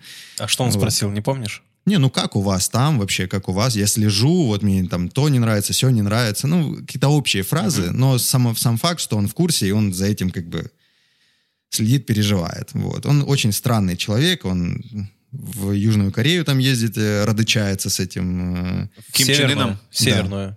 в Северную, Северную. да, извини, в Северную Корею. Слушай, он был долгое время каким-то тренером, да? В... Там? Не-не-не, в какой-то азиатской стране. Или в Китае, или... Да нет, вроде нет. Не помню такого. Ну, может быть, может, я просто не помню. Может, загуглим. Да, и он э, даже вот, ему уже сколько там было лет, не знаю, в это в Аргентине 7 лет назад. Ну, там с пи- 50 ему точно уже на тот момент. И он все равно, у нас игра там в обед следующего дня, он сегодня идет в клуб, висит до, Посинение. до 9 утра, когда мы, мы пошли на завтрак, и приходит Родман с клуба, просто с глаза, ну, глаз нет, на веселе, все классно. Я думаю, ну как ты будешь играть? А э, это самое, сбор через 2 часа.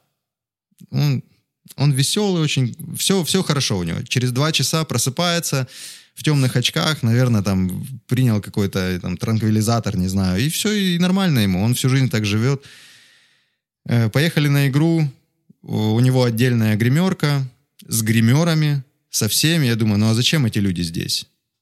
Деннис выходит, у него вот такой ракес, полуметровый, он накрашен, у него подведены глаза, там все, макияж, губы накрашены. Я думаю, ну вот он, вот оно. Вот, но это воспринимается очень-очень странно, но интересно. Он, он, конечно, не поменялся, наверное, с того времени Мгм. ни капли. Каким был, таким и остался. Просто чуть, чуть постарше стал. Эпатаж. Да.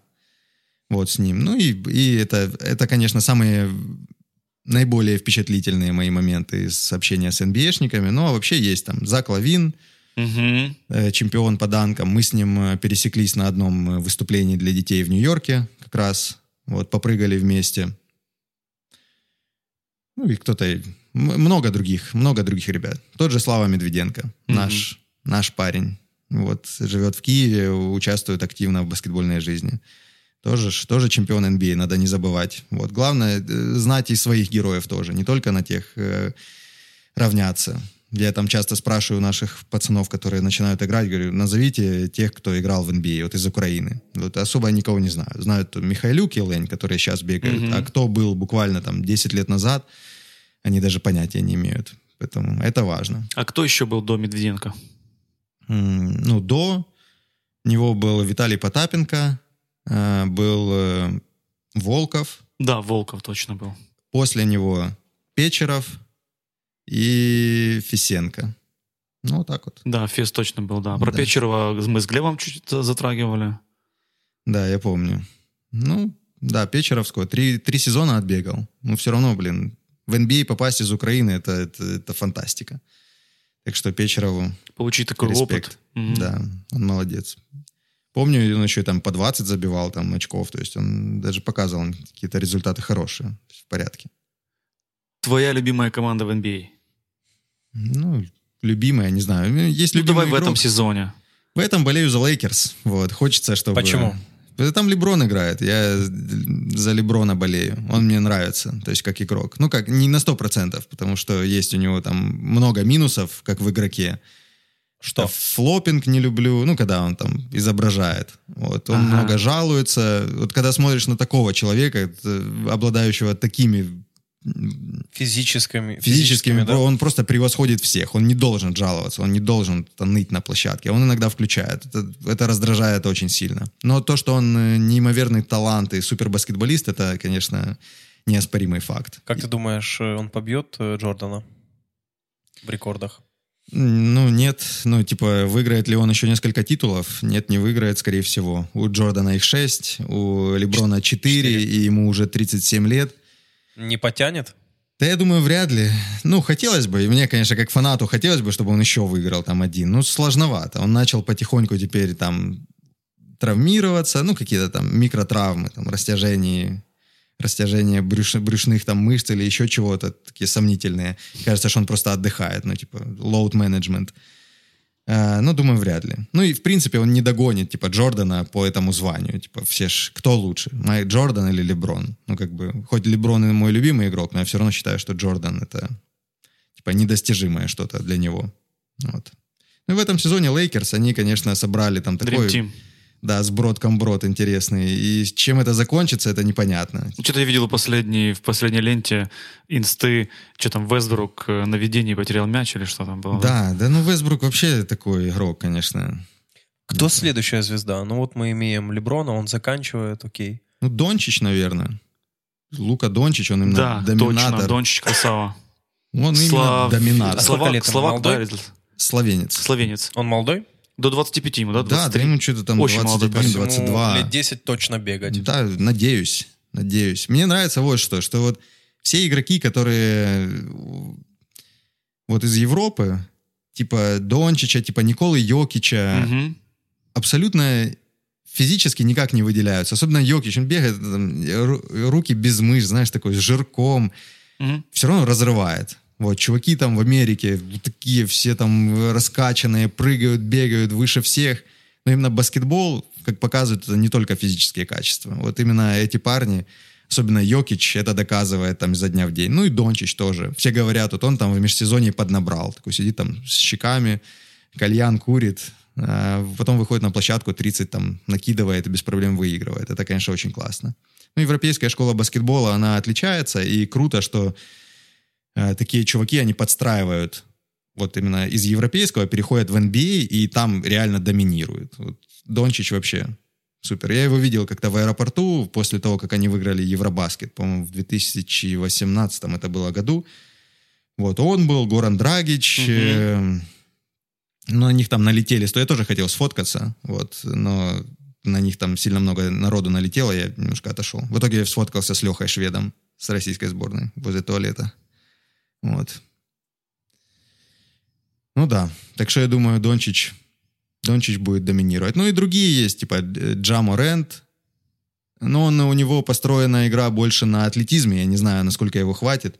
Типа прыгать, бегать так высоко, э, типа 15 лет не будешь. Вот. Ну, Антетокумпо, ну, я не знаю, молодой он, не молодой, но... 19? Он взял, э, они взяли чемпионов, да? Да, он же чемпион, MVP, все дела, он очень крутой. Да, Были какие-то при знакомстве фейлы, может быть? Что-то было при поездках? Вот какие-то очень смешные или очень конфликтные истории? Да, ну конфликтных нет, наверное. Я-то сам не конфликтный. Но Было нас вот Деннис Родман когда-то, вот когда он пришел с клуба после завтрака, э, вот я забыл, да, он не спать пошел, он говорит, чуваки, так, сегодня игра, надо подготовиться. Я говорю, куда готовиться? Надо собираться, типа, и выезжать через два часа. Он говорит, нет, идем в тренажерный зал. Мы идем в тренажерный зал, берем гантели. Он говорит, Поиграй мышцами. да, но мы будем играть мышцами не в тренажерном зале, идем в сауну. Я думаю, хера в сауну. С И- гантелями? Да, и он, короче, мы зашли в сауну, пропарились, там уже сидишь. Он говорит, ну все, теперь берите гантели и погнали. И типа мы провели тренировку в сауне. Он говорит, так, это типа секретная, секретная тренировка Юты Джаз и Карла Мелоуна. Я думаю, блин, что ты несешь, братан? Ну, потому что он подбуханный, Он- скорее он- всего. он был- На чем-то ему надо было отпарить немножко. Да, но он отпарился, ему было хорошо точно. Он, он, правда, наверное, чуть там кони не двинул, но, но это было интересно. Но это т- тот момент, когда ты типа не можешь отказать. Говорит, так, давайте там, давайте жим делайте. И ты сидишь в сауне, типа делаешь и думаешь, Для броска поможет. чем я занимаюсь вообще? Ну, вот такое. Но это было интересно, да. Как минимум, вот можно что-то рассказать, вспомнить. Ну, а так, фейлы. Нет, у нас обычно поездки эти все на дан-контесты, это типа, ты приехал, сегодня приехал, поспал, завтра выступил, и все, и улетел. То есть э, очень мало времени на какое-то вот такое, типа, на приключения. Когда туры бывают, да, вот в турах приключения, там, в- опять же, там, во всероссийском там, туре, когда мы поехали, там мы каждый день останавливались и спали в раздевалках, в спортзалах, в каких-то задрыпанных местах. Вот это было интересно. Там настоящее приключение. Типа приключение, как добыть еду. Ты приезжаешь в неизвестную местность, нигде, понятно, нету ни ресторана, ничего, и ты начинаешь вот выходить и искать там какую-нибудь школьную столовую, какую-нибудь, не знаю, ПТУ, где можно прийти и договориться с поварами, чтобы тебе насыпали там пюрешки с котлеткой. Вот это, типа, это были приключения. Ну, а в, в международных поездках их, их меньше, к сожалению. Хотя, наверное, возможностей-то больше. Вот. Мир открытый. Да.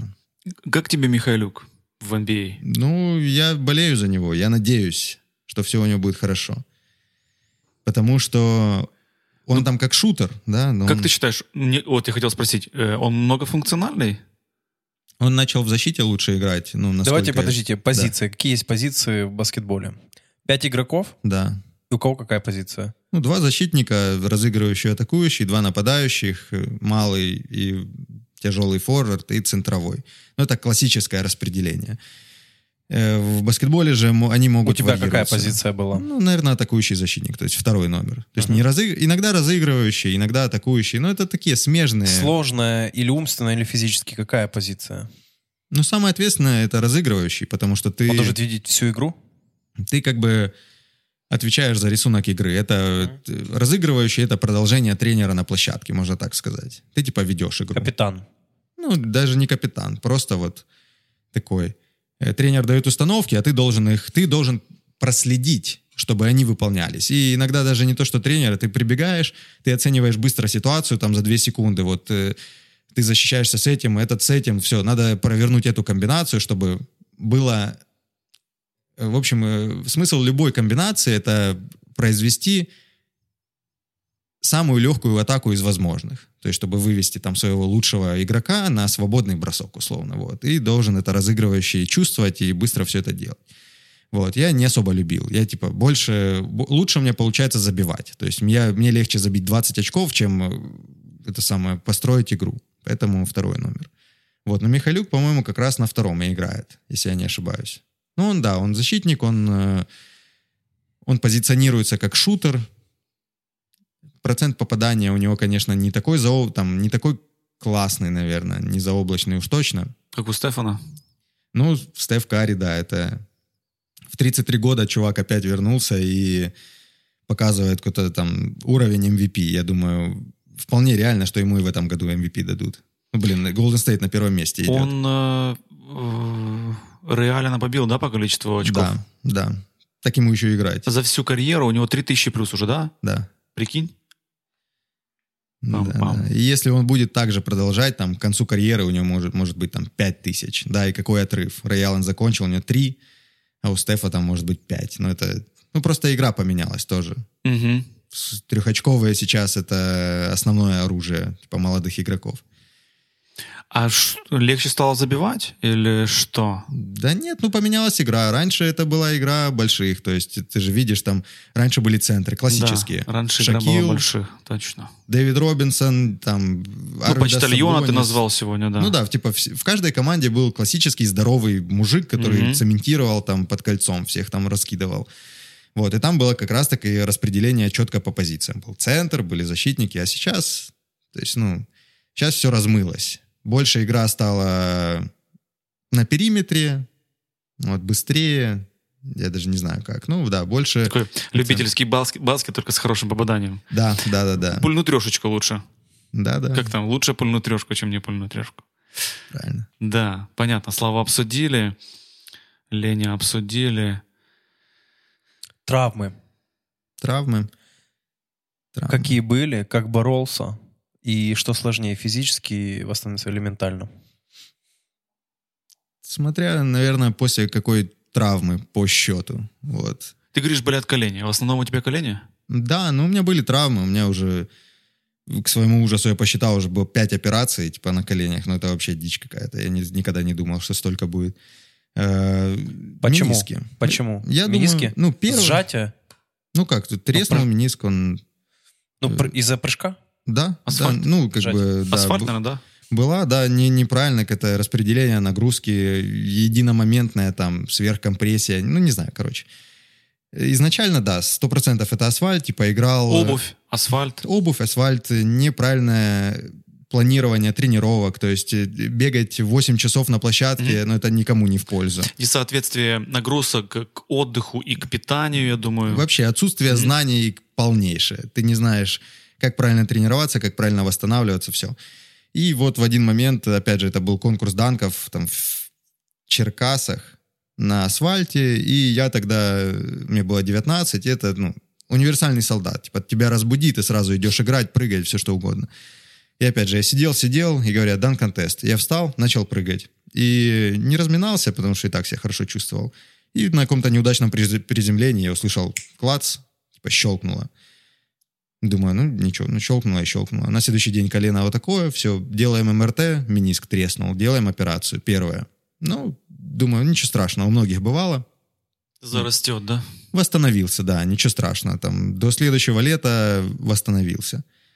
И потом, когда вот э, я начал колесить по Европе, именно с данками, нагрузки, они увеличились, потому что э, вообще данки, вот дан-контест, это, это иногда сложнее, чем отбегать 40 минут игры. Потому что у тебя есть конкретно там 6 прыжков, на которые ты Мгм. выкладываешься не на 100%, это прям ты выкладываешь весь свой ресурс, и моральный, и физический, и прям вот, вот всего себя отдаешь. За короткий период времени тебе надо выжать максимум. Максимальная Такая, реализация. типа экстра стрессовая такая прям пиковая история. Да, после этого вот, вот так вот. Хочется лежать, ничего не делать. И это один, один день такой, суббота, допустим. А в воскресенье ты уже в другой стране делаешь то же самое. Вот, это был, э, типа, супер насыщенный сезон, там, 2014 год, условно. Каждую неделю по два, по три конкурса.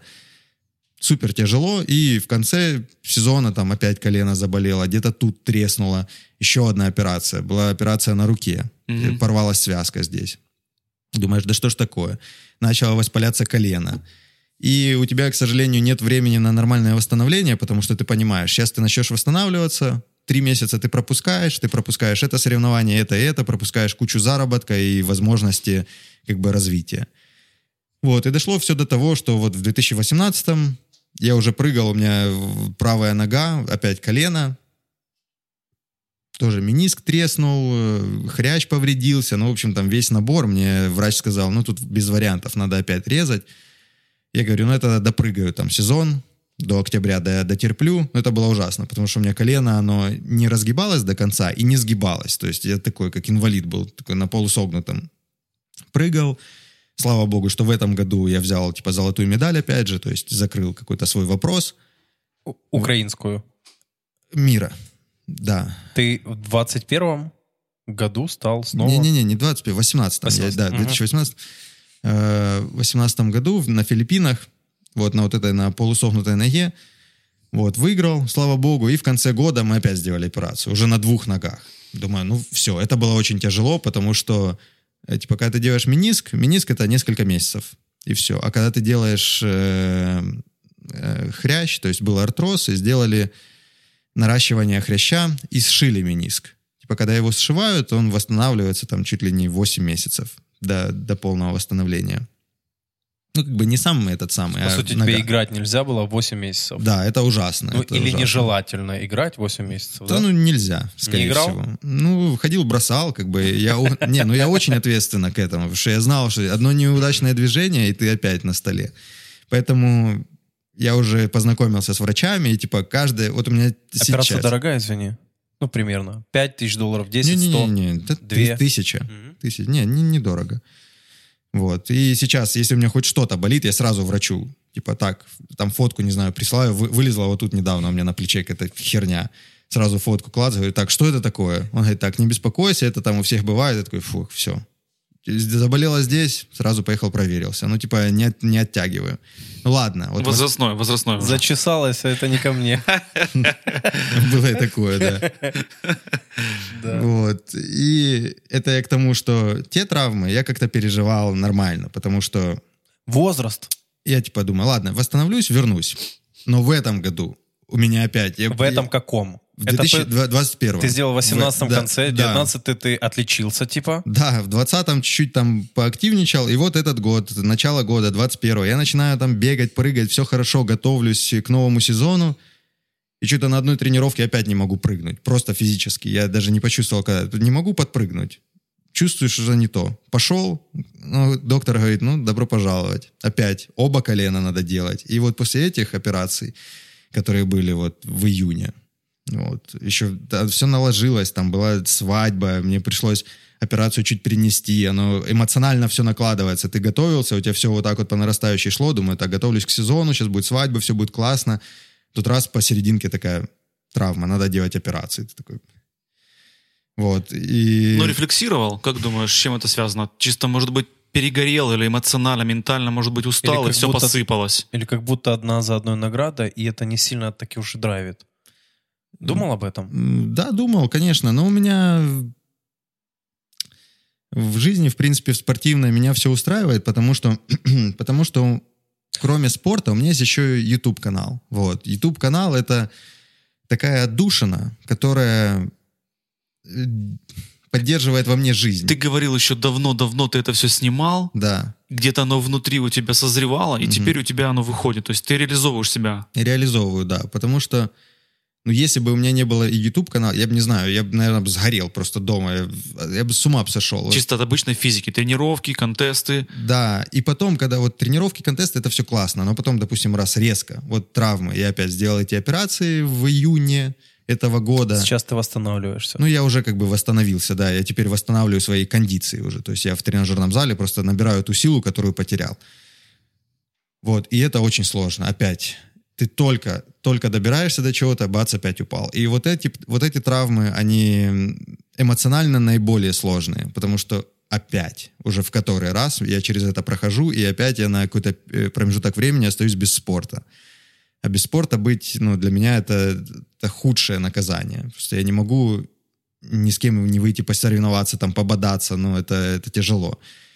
В этом плане помогает, конечно, ютубчик. То есть он меня ты занимает. просто соприкасаешься с баскетом, Да, хотя я- бы диджитально. Да, я в баскете, да, на 100%. С- э, Катаешь в Xbox, Соньку, PlayStation, что-нибудь? Подарили мне на день рождения В Соньку. баскет? Пока не, я GTA проходил. Я был занят. Вот. Ну, прошел почти. Скоро будет NBA. Вот. Но я что-то не... Вот, вот на PS я небольшой фанат в баскет играть. Я больше в, в это вживую. Вот, ну надо, надо скачать, а то как-то не гоже. Ты не Стоит. думал про тренерскую карьеру? Нет, я не чувствую себя типа, достаточно образованным, скажем так, в этом плане, конкретно в тренерском, чтобы именно преподавать. Мастер-классы, да, какие-то мастер-классы мы организовывали, делали, э, потому что мастер-класс это как бы концентрированно какой-то отдельный скилл ты можешь передать. Вот, это можно. Или там тренировочные программы у нас есть и онлайн, мы продаем, то есть по прыжку. Созданная программа, пожалуйста, покупай, тренируйся. А чтобы тренировать на постоянной основе, это, наверное, не мое. Вот, не мое продолжение. Скорее, какой-то медиа история. Наверное, это про меня. Мне вот нравится, как в NBA чуваки заканчивают играть и потом идут на телевидение и становятся аналитиками. Спикерами. Ну неважно. да, да, Мгм. это, это клево. Есть, конечно, люди, как там Джордан. Вот он, он был, в- он не может себе позволить Уйти со спорта. Он, Он- не ушел. Да, но он не может себе позволить, типа, идти на телевидение и на постоянной основе там что-то обсуждать. Он, он выше всего этого. Вот он Мгм. был богом баскетбола, а теперь он все, что себе позволил, он купил команду Шарлотт Хорнетс, и он владелец. Вот это его, это его и Он владелец, он лучший. Вот он Но он такой. играет профессионально в гольф. Ну да, Он участвует в чемпионатах серьезных. но он не может, да, он как без там, там соревнований. как будто заслуженный игрок. Не просто, типа, у меня самая дорогая клюшка у вас. Да, да не, он умеет играть, конечно. Он говорит, что это, да, его тоже отдушина, то есть помогает ему оставаться в обоими. Вот так, да. Ты затронул только что продукт. Вы с Миллером сделали продукт. Джет. Да, да. Джет как самолет. Ну да, ну это было... Сначала это называют Jump Elite, типа элитный как бы прыжок. А потом я добавил такой Jump Elite тренинг, и вот тебе Ага, аббревиатура. И шорт, шорт такой нейм. Ну да, шортнейм, и он как бы хорошо резонирует. Jet, Jet System. Приносит что-то? Да, приносит не так много, но это как бы бонусом. Я понимаю, в принципе, Дорого это стоит? мы продавали первые версии, там, домашняя программа 10 долларов, а программа для, трениров... для тренажерного зала 20 долларов. Мгм. То есть, не знаю. Дороже пойти позаниматься с тренером. Это просто список упражнений? Это список упражнений. Видео список. с- э, нет, список, видео объяснения. Ну, там все, короче, есть все, что надо. Есть конкретный план, есть его объяснение, есть видео упражнения. Есть даже бонусы там тренировок для на дриблинг. Я туда засунул. Просто Это так. разовая покупка или подписка? разовая покупка. Много купила? 1100? 10 тысяч? Нет, да там, может, тысячи две человек купила. То есть это... э, потому что аудитория в основном, она... Ну кто, наверное, школьники, там, студенты, они не могут себе позволить большие... Хотя вот, вот еще раз, мы э, сделали второй запуск и подняли цену. То есть нам сказали, ну вы, чуваки, совсем уже Мгм. за 10 долларов продавать, это смешно. И мы подняли, у нас были там, э, там и 100 долларов теперь, и уже и побольше цены нормальные, то есть более адекватные. И люди все равно покупали. И это было для меня, конечно, откровением, что люди это все равно купят, кому надо. Ну, смотри, я не ресечил. Мне Да. казалось, что это от 100 долларов точно. Ну, потому что не может чемпион мира или, ну, когда смотришь там твою э, вот эту артистичность, а Миллера, ну, мощь такую, Мгм. но она не может стоить 10 долларов. Ну, come on. Только Иначе по подписке может. тогда, ина- так- иначе тогда, типа, просто какая-то писанина. Да, я знаю, в этом есть правда, но есть и другая правда, что Есть А. аналоги на рынке, да, которые стоят столько денег. Не, не аналоги. Есть, э, мы поставим, допустим, программу за 500 долларов. Ее купят. Да, ее купят, но ее купят 100 человек. А чтобы купила... Ну, и тогда нужно бесплатно раздавать всем школьникам. Тогда такой вариант. То есть мне бы хотелось, чтобы она еще была доступная в каком-то плане.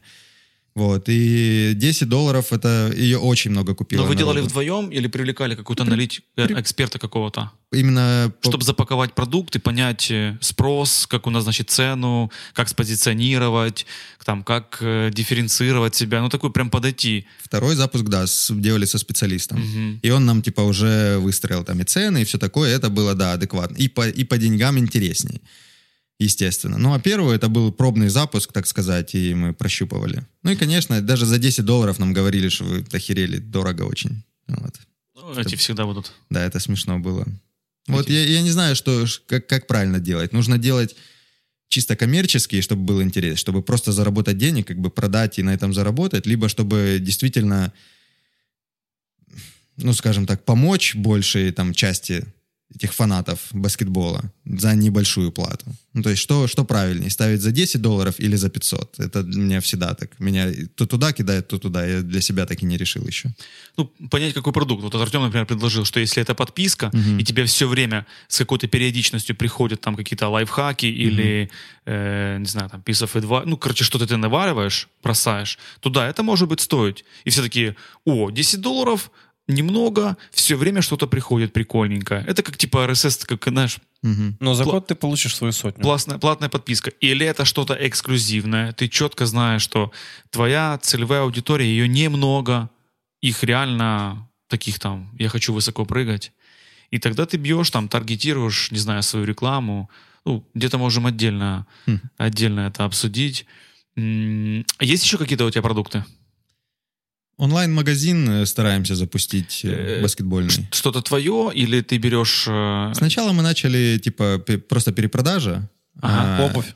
Вообще, да, все баскетбольное. Обувь, экипировка. Просто пос- мы, опять же, с Миллером. Называется 10 feet. 10 feet — это высота баскетбольного кольца, если что, 3,05. Если перевести. Захотели посмотреть, насколько на нас отреагируют, если мы начнем двигать свой магазин, э, как э, люди отреагируют. И очень хорошо, много продаж идет. Ну, понятное дело, так как мы на проценте, мы с этого особо там не зарабатывали в, в начале. Все шло как бы доход тем магазинам, Мгм. чью базу мы брали. Вот сейчас мы начали уже закупать свой товар, и уже поинтереснее началось. Ты в интервью для ФБУ, да? Июньская, которая была. Мгм. Ты был в, в смуве. Да, да, да. Мерч у меня есть. Твой мерч смув. Да. Мерч, мерч очень классно идет, но он идет э, очень классно на живых выступлениях. То есть я сейчас его не особо там не рекламирую, он как бы лежит там еще остатки. Но вот когда ты делаешь э, либо мастер-классы, либо сходки, Ага. это вообще, это разносится. Мы берем чемодан, ставим стойку, у нас прям такой ларек стоит, назовем его так, и люди после взаимодействия со мной хотят что-то оставить, типа на память. Футболки, там кофты, все разносится, бананки, панамки, все что угодно. Вот, это классная штука. И на ней можно заработать. Но для этого нужно, мне кажется, делать больше live, типа выступлений каких-то, вот таких. Мгм. Вот. Ну, вот это я еще понял, когда я, я же играл в Globetrotters, вот когда меня взяли Мгм. в Америке. И у них... э, э, то есть игроки получают немного, но организация... И организация очень часто выступает. Там бывает по три игры в день. Три состава по разным городам Америки, они путешествуют и играют. Я думаю, какой вот, ну, с чего заработок? То есть вряд ли только с билетов, потому что там такой очень жесткий разброс. 800 человек пришло на игру, 8 тысяч человек пришло на игру. То есть это не спрогнозировать особо. Но мерч у них, это, это просто... У них, они делают... Вот у нас была одна игра, и остановили э, тренировку перед, предматчевую, сказали, так, ребята, сегодня у нас хорошее достижение, мы отмечаем э, рекорд этого сезона, начало сезона. Мы продали э, футболок, вот этих кофт на 100 тысяч. Я думаю, в смысле на 100 тысяч? Продали на 100 тысяч долларов, типа за день, ну, наверное, три состава. За один день продали вот этого всего мерча. Я думаю, что происходит? Вот. Ну, там, конечно, и цены другие. И когда приходит 8 тысяч человек на игру, я, конечно, понимаю, что это, в принципе, все реально. Вот, продать. И я, ну, понял, что конкретно живые выступления, они приносят э, именно на мерче такие хорошие деньги. Оставить, оставить кусочек этой эмоции, которую ты пережил, и потом, когда ты ее носишь или э, надеваешь, ты вспоминаешь, во, был у Смува. Ну да, кусочек Да. памяти. Да, кусочек памяти, конечно. Это лучше, чем автограф какой-то там. Лучше взять футболку. Конечно, я такой, ну, я всегда, я не завышаю цену. Вот мне бы, мне надо, чтобы этим кто-то занимался другой, потому что мне нельзя э, ценообразованием Кто-то стучится к тебе, говорит тебе, Смув, давай помогу. Бывает, но... В инсту, да, сомнительного ну, характера. с- да, это все сомнительно. Не все сомни... не все прям сомнительные, но нет, не было пока такого человека, которому я бы прям доверил это делать. Мгм. Вот. Но вообще хотелось бы, потому что это, не- это не мое. Я бы такой хоть бесплатно отдал. Как появился ник?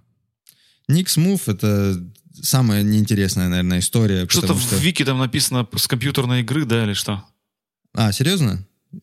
Ты Ты- из Википедии, ты не знал? Блин, точно. Надо подправить. Это чувак какой-то создал.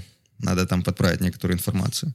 Да, это из компьютерной игры. Это э, в 2003 году мне было всего 13, и тогда было у всех типа никнеймы класс там. N2 смотришь, у всех там AKA профессор, AKA то. То есть по именам... Сейчас еще обсудим. Да, по именам не было там, никто никого не знал.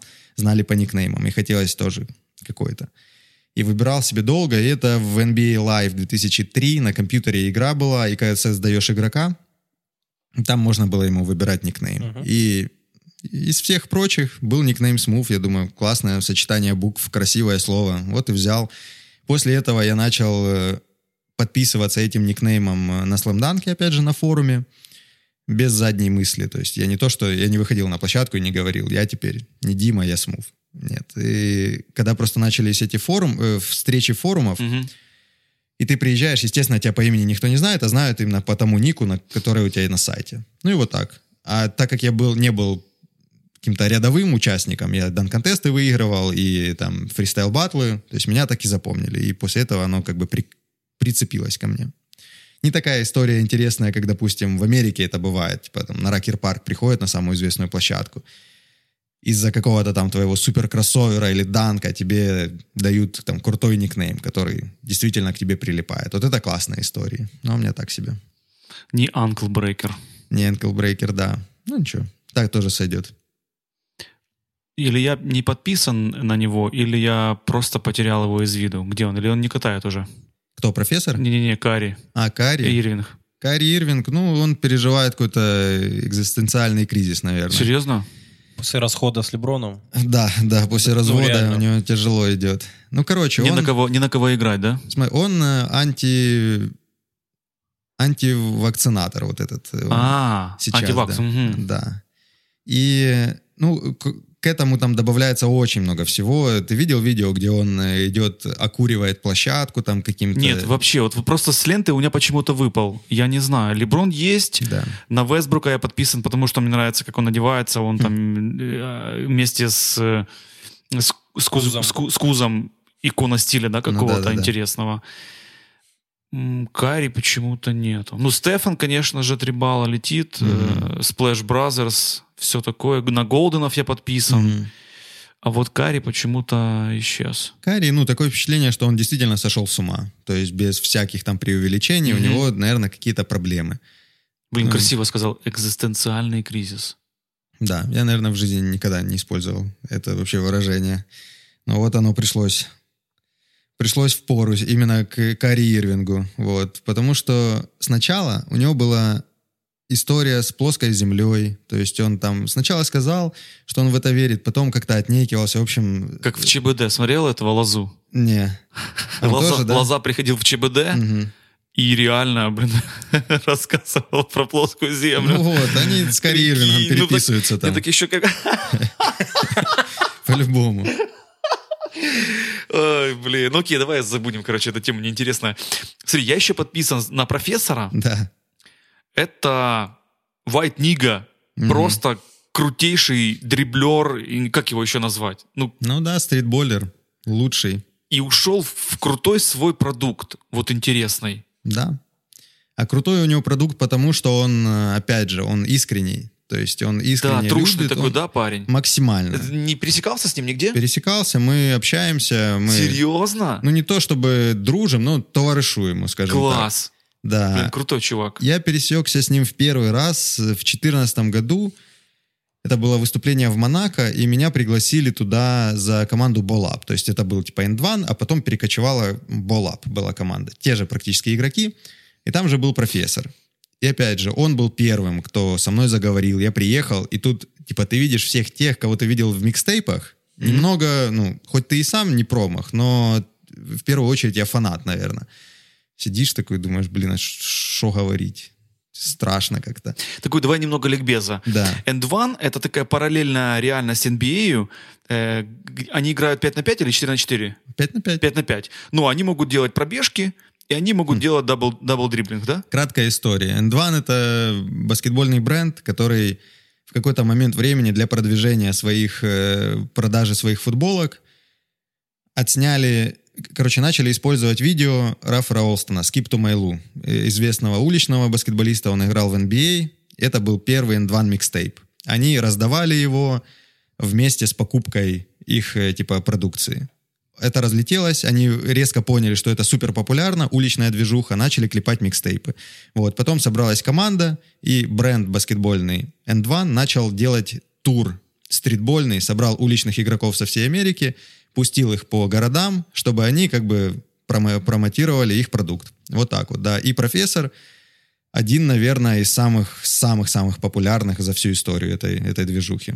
Ну так. Вот, да, и белых, чуваки. белых парней. И чуваки, да, в тот момент были, наверное, даже популярнее некоторых игроков NBA. То есть многие могли знать N2 и не знать, условно, кто там такой Я даже не знаю. Тейшан Принц. К ним Хотя Коби, вряд ли. ну. к ним Коби приезжал как-то, да, я видел в каких-то э, микстейпах. Коби... Как-то бегал, мне кажется, с ними. Коби не помню. Вот э, Шак приходил э, посмотреть, он в этой движухе был постоянно, как бы э, зрителем, и многие игроки NBA э, играли с ними.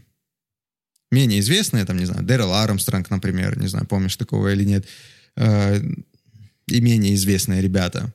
Ну да, то есть это было, это культурный феномен баскетбольный. Вот, и профессор, да, до сих пор на плаву, ему 37 лет, он 84 года, по-моему. Вот, он до сих пор на плаву. Да он выглядит как пацанчик. Ну да, вот повезло с внешностью, конечно, да, он, он такой све- свежий-свежий, всегда такой позитивный. Да, и вот при нашей встрече он первым заговорил, он начал со мной общаться, он начал задавать вопросы не какого-то там общего характера, ну а как там, как тебе погода за окном, а там конкретно у нас был контракт с K1X с, с, Мгм. э, этой самой с Был? компанией. Уже нету? Уже нету где. Ну вот, я, у меня новый контракт теперь. Да, я только хотел спросить. Я видел... э, Мгм. Миша, кстати, тоже бегал, да, э, Бойко? Мгм. Последняя его коллаба Это была с промоция, Пумой. это промоция. Мгм. Они сейчас, я так понял, плотно ищут себе амбассадоров. в Заходят, да, на рынок. Ну, довольно успешно. В Так. общем, он там про это расспросил, а что там у вас за коллаба там с K1X, а что то, что то там. Ну, в общем, э, такие хорошие вопросы, которые сразу меня расположили к нему, то есть как к человеку. Это была первая встреча. Потом мы виделись в Лос-Анджелесе два года назад. И мы приезжали э, с туристами, мы собрали группу, я там со своим, с другом, собрали баскетбольную турист-группу и повезли в Лос-Анджелес. И одной из э, типа точек развлечения таких был, была встреча с профессором. Он э, на мою просьбу вообще с легкостью откликнулся, приехал, со всеми по- пообщался. Ну, в общем, он классный чувак. Он еще и там верит в Бога, искренне, он такой весь прям, Душевный, да? да, душевно, чуть ли не святой, действительно. Классный тип. Ну и создал продукт, он самый популярный YouTube-блогер на баскетбольном вообще пространстве. Его, я еще, знаешь, на кого подписан? На э, The Real вот это Freaking Flyer. Да, да. Это его тоже Кент? Ну, как Кент, ну это, да, Просто наш знакомый. пересекаются. Это Ги Дюпи, да, данкер из Франции, да. Такой прям скини, высокий, хорошо Мгм. прыгает, там через мотоциклы, через людей. Да, да, Где-то да. пересекались на контестах с ним? Мы да, да, он как раз и выиграл тот конкурс, который э, Шак судил и Джулиус Ирвинг, вот это телешоу, Дан Кинг. Он тогда победил. А так мы пересекались, да, с ним. Вот в Аргентину, где Родман был, мы тоже вместе ездили. На многих других конкурсах были, но он очень сильный, он в порядке. Вот. Классный. И знаешь еще на кого подписан? На, на Тристана. Тристан Джесс, Да. да, тоже. Это с ним не знаком. тоже белый парень.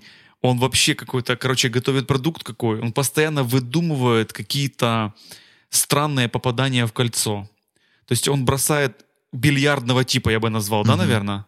Ну, может, да. То есть сказать. он бросает от стены что-то там, э, и потом как-то хитро в последний момент там за- забивает.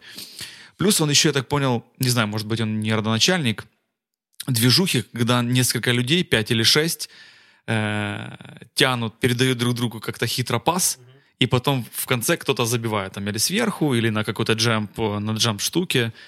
Тристан, он Мгм. э, американец? Да, американец. Да.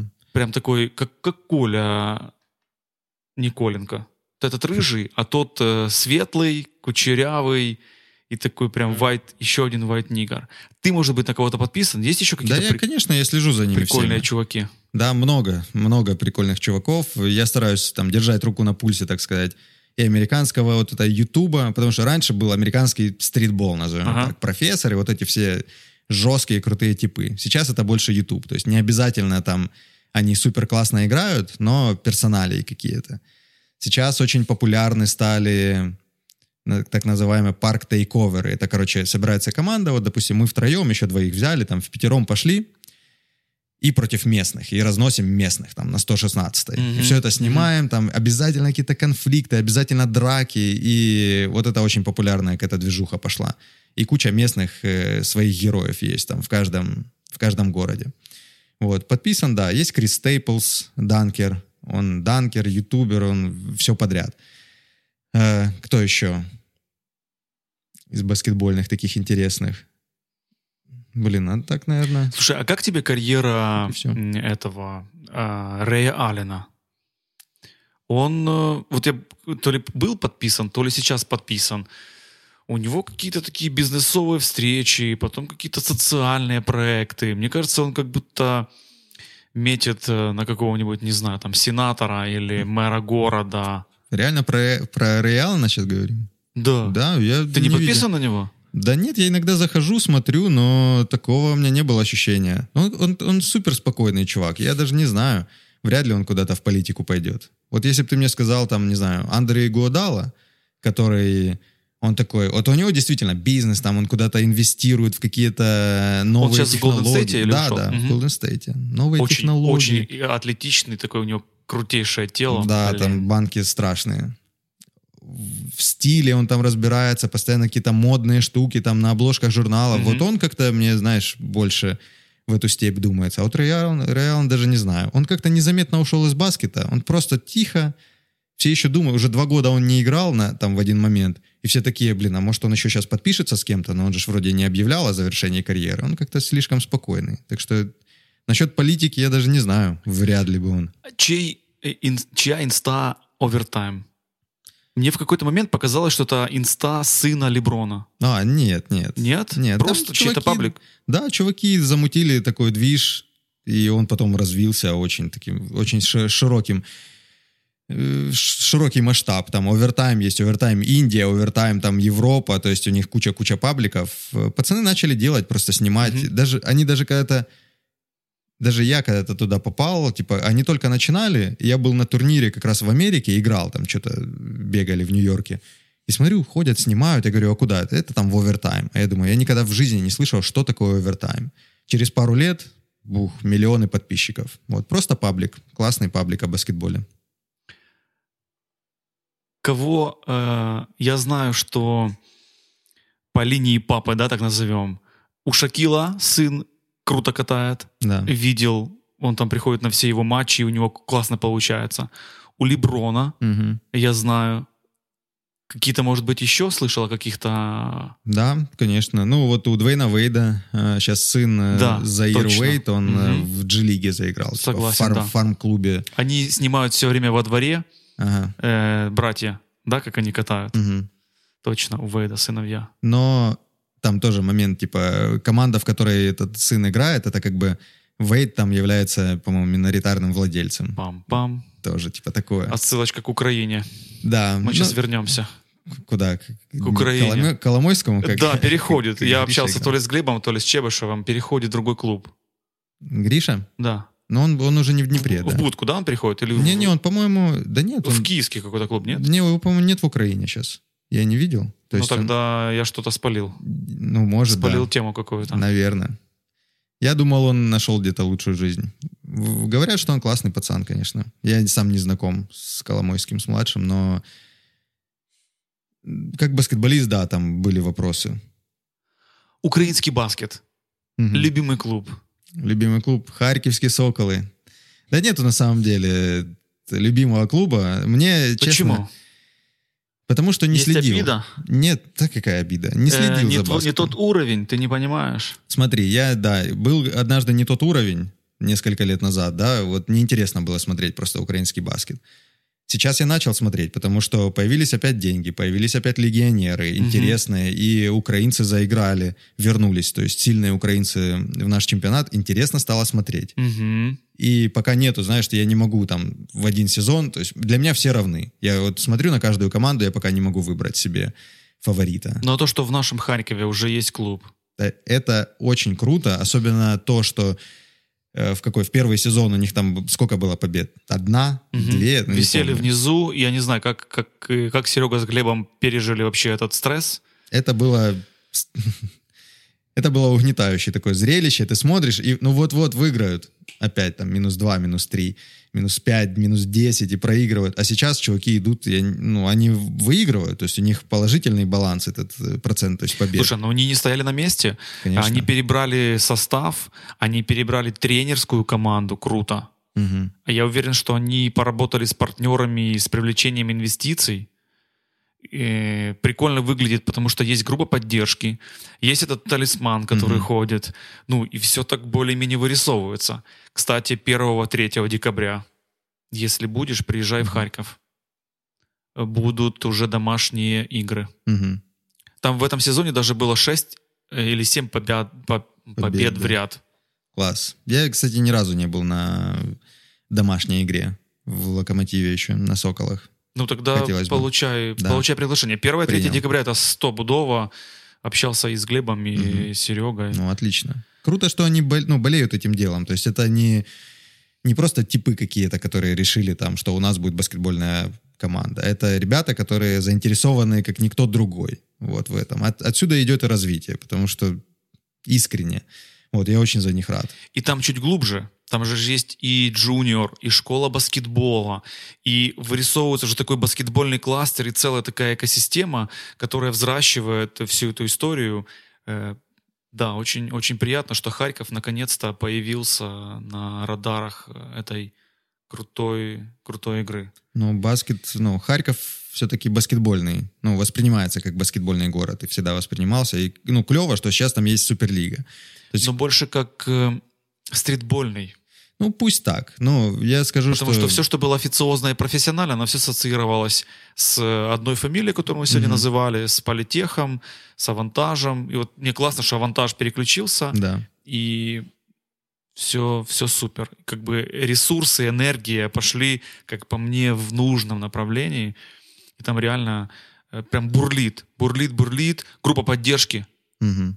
Там чувак этот, если не ошибаюсь, он владелец какого-то бизнеса Ага. айтишного, и он приходит каждый раз с этим барабаном, эти кричалки Молодцы. просто врываются. Ну вот, Что, дядь, ты устал? Не, я слушай, я просто ж, я не в контексте баскетбола. Я мог бы посмотреть Леброна, а все остальное я бы не смотрел. И не смотрю, собственно говоря. Мне, Кто, как тебе, мне очень это не нравится. Вот искренне. кто, кто круче, Джордан или, или Лебр- Леброн? да? Джордан, да. То есть тут Но больше нравится тебе Леброн.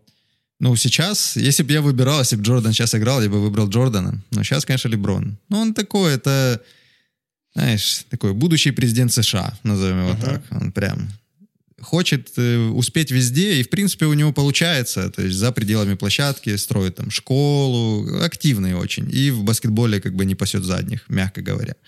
Поэтому это ну, человек, на которого можно было бы равняться сейчас. Так что к нему вопросов нет. К Джордану больше вопросов, чем к Леброну. Конкретно как к личности, к, как к человеку. Может, он этим и притягивает. Ну, конечно, ну это ж так и есть. То есть Неоднозначностью, да? Неоднозначностью. И тогда было меньше медиа как такового. Не каждое слово дублировалось там в Твиттер, в Инстаграме, везде.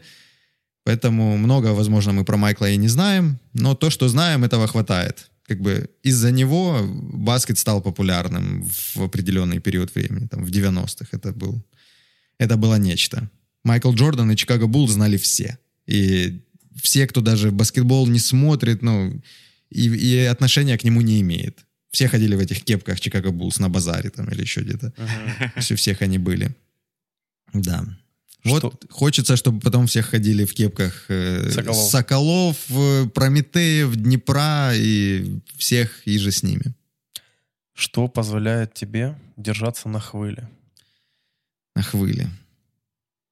В каком плане? Ну, глобально. Баскетбол Глобально? в жизни. В жизни? На волне. Ну, то есть вот Ну, что это- позволяет тебе держаться? Сказал YouTube. Ну, наверное же, не- любовь тебе позволяет или что-то другое. Не хочется за тебя отвечать. Да нет, ну любовь в глобальном плане, конечно, да, но я рад, что у меня есть дело, которое, ну, которым я горю, то есть всю жизнь. Это там не громкие слова, это просто такие есть. Как-то ко мне прилип баскетбол, и он не отпускает меня. То есть это такая моя... Я рад, что это стало моей работой. Это как работа мечты. Вот. И поэтому баланс того, что я занимаюсь этим в удовольствии, то, что это приносит мне еще какие-то деньги, это в глобальном смысле держит меня на плаву уж точно, во всех смыслах. И в эмоциональном, и в э, финансовом в том числе. Ну и, конечно же, ну, люди, которые вокруг меня.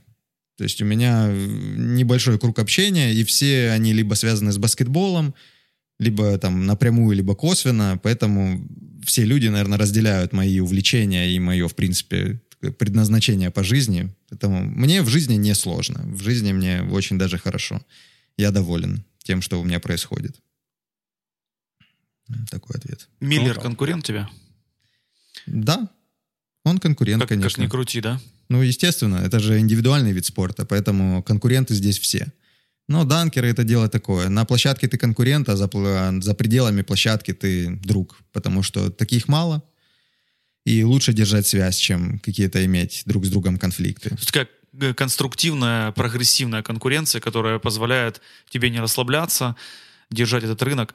Смотри, ты рассказывал э, э, классную историю про твой случай и про агента, Мгм. который тебя нашел. У тебя классный опыт. Ты это прошел уже не раз. В Украине есть крутые ребята, которые, ты сам говоришь, прыгают круче, чем ты и так далее. Может быть, э, попробовать промоцировать, э, промоушеном заниматься каким-то? Возможно. Я иногда пытаюсь, но это сделать намного тяжелее, чем кажется на первый взгляд. Мгм. из-за... Я не пойму почему, но многие ребята, они как будто, знаешь, на словах хотят, а когда дело доходит до дела, как прячут голову в песок. То есть вот Мгм. бывало у меня такое, я, я не понимал.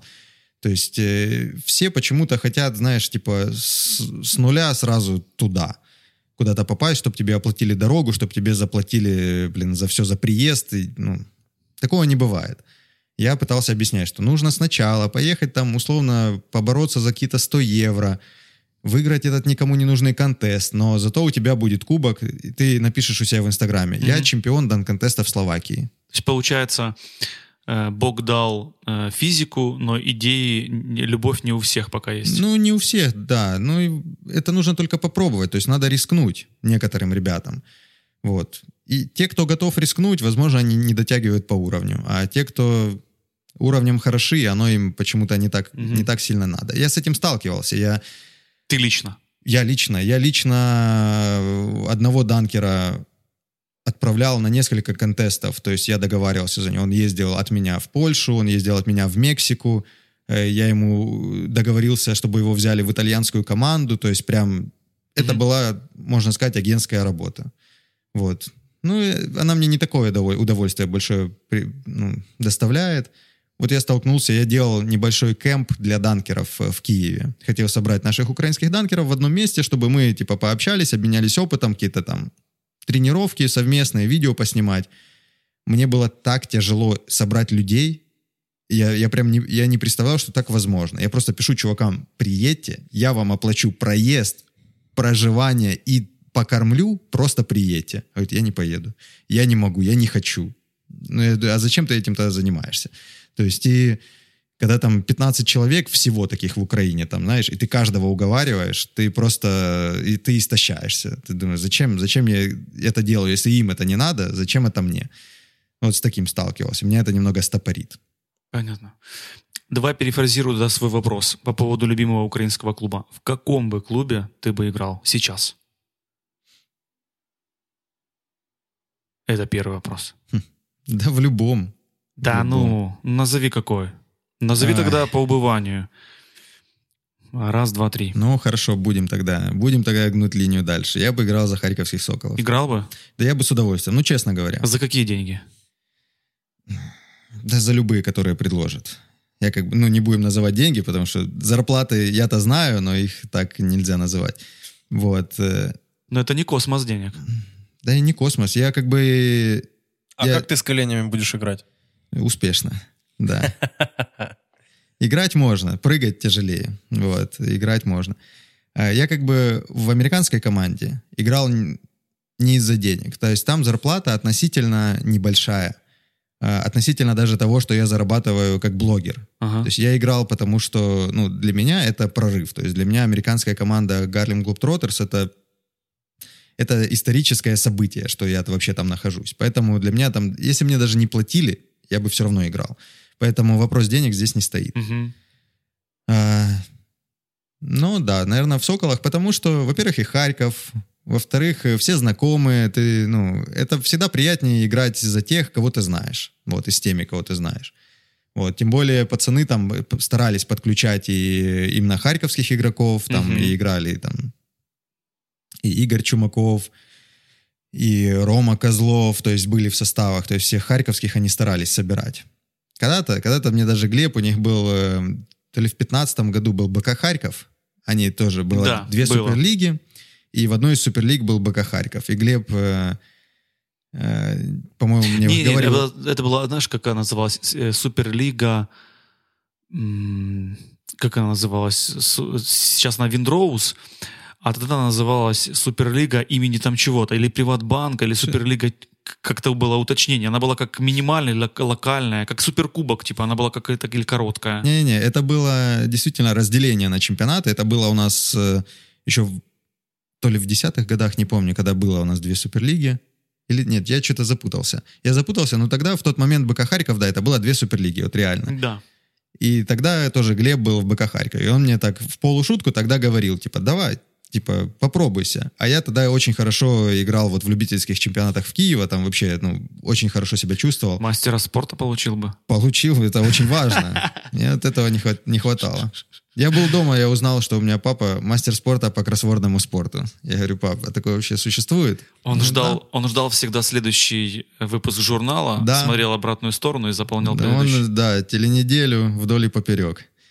Ну вот, да, это было интересно. Ну-ну-ну, БК Харьков, э, Глеб, з- Короче, да, я бы играл. Я бы, вот э, реально, когда бы я, наверное, мог бы поиграть, это тогда, там, лет шесть назад. То есть я мог бы пойти и действительно куда-то попасть бы и побегать. Потому что тогда как раз разделение на суперлиги, уровень общий чуть-чуть упал, и я бы как раз там не затерялся. Вот. Сейчас уже намного, да, сложнее было бы, но Но если равно. приглашение будет, пойдешь? я пойду. Глеб, Да, да, делай приглашение, Серега. я жду. Не знаю, я, я не посол, поэтому чисто гипотетически рассматривал, почему бы нет, почему бы нет.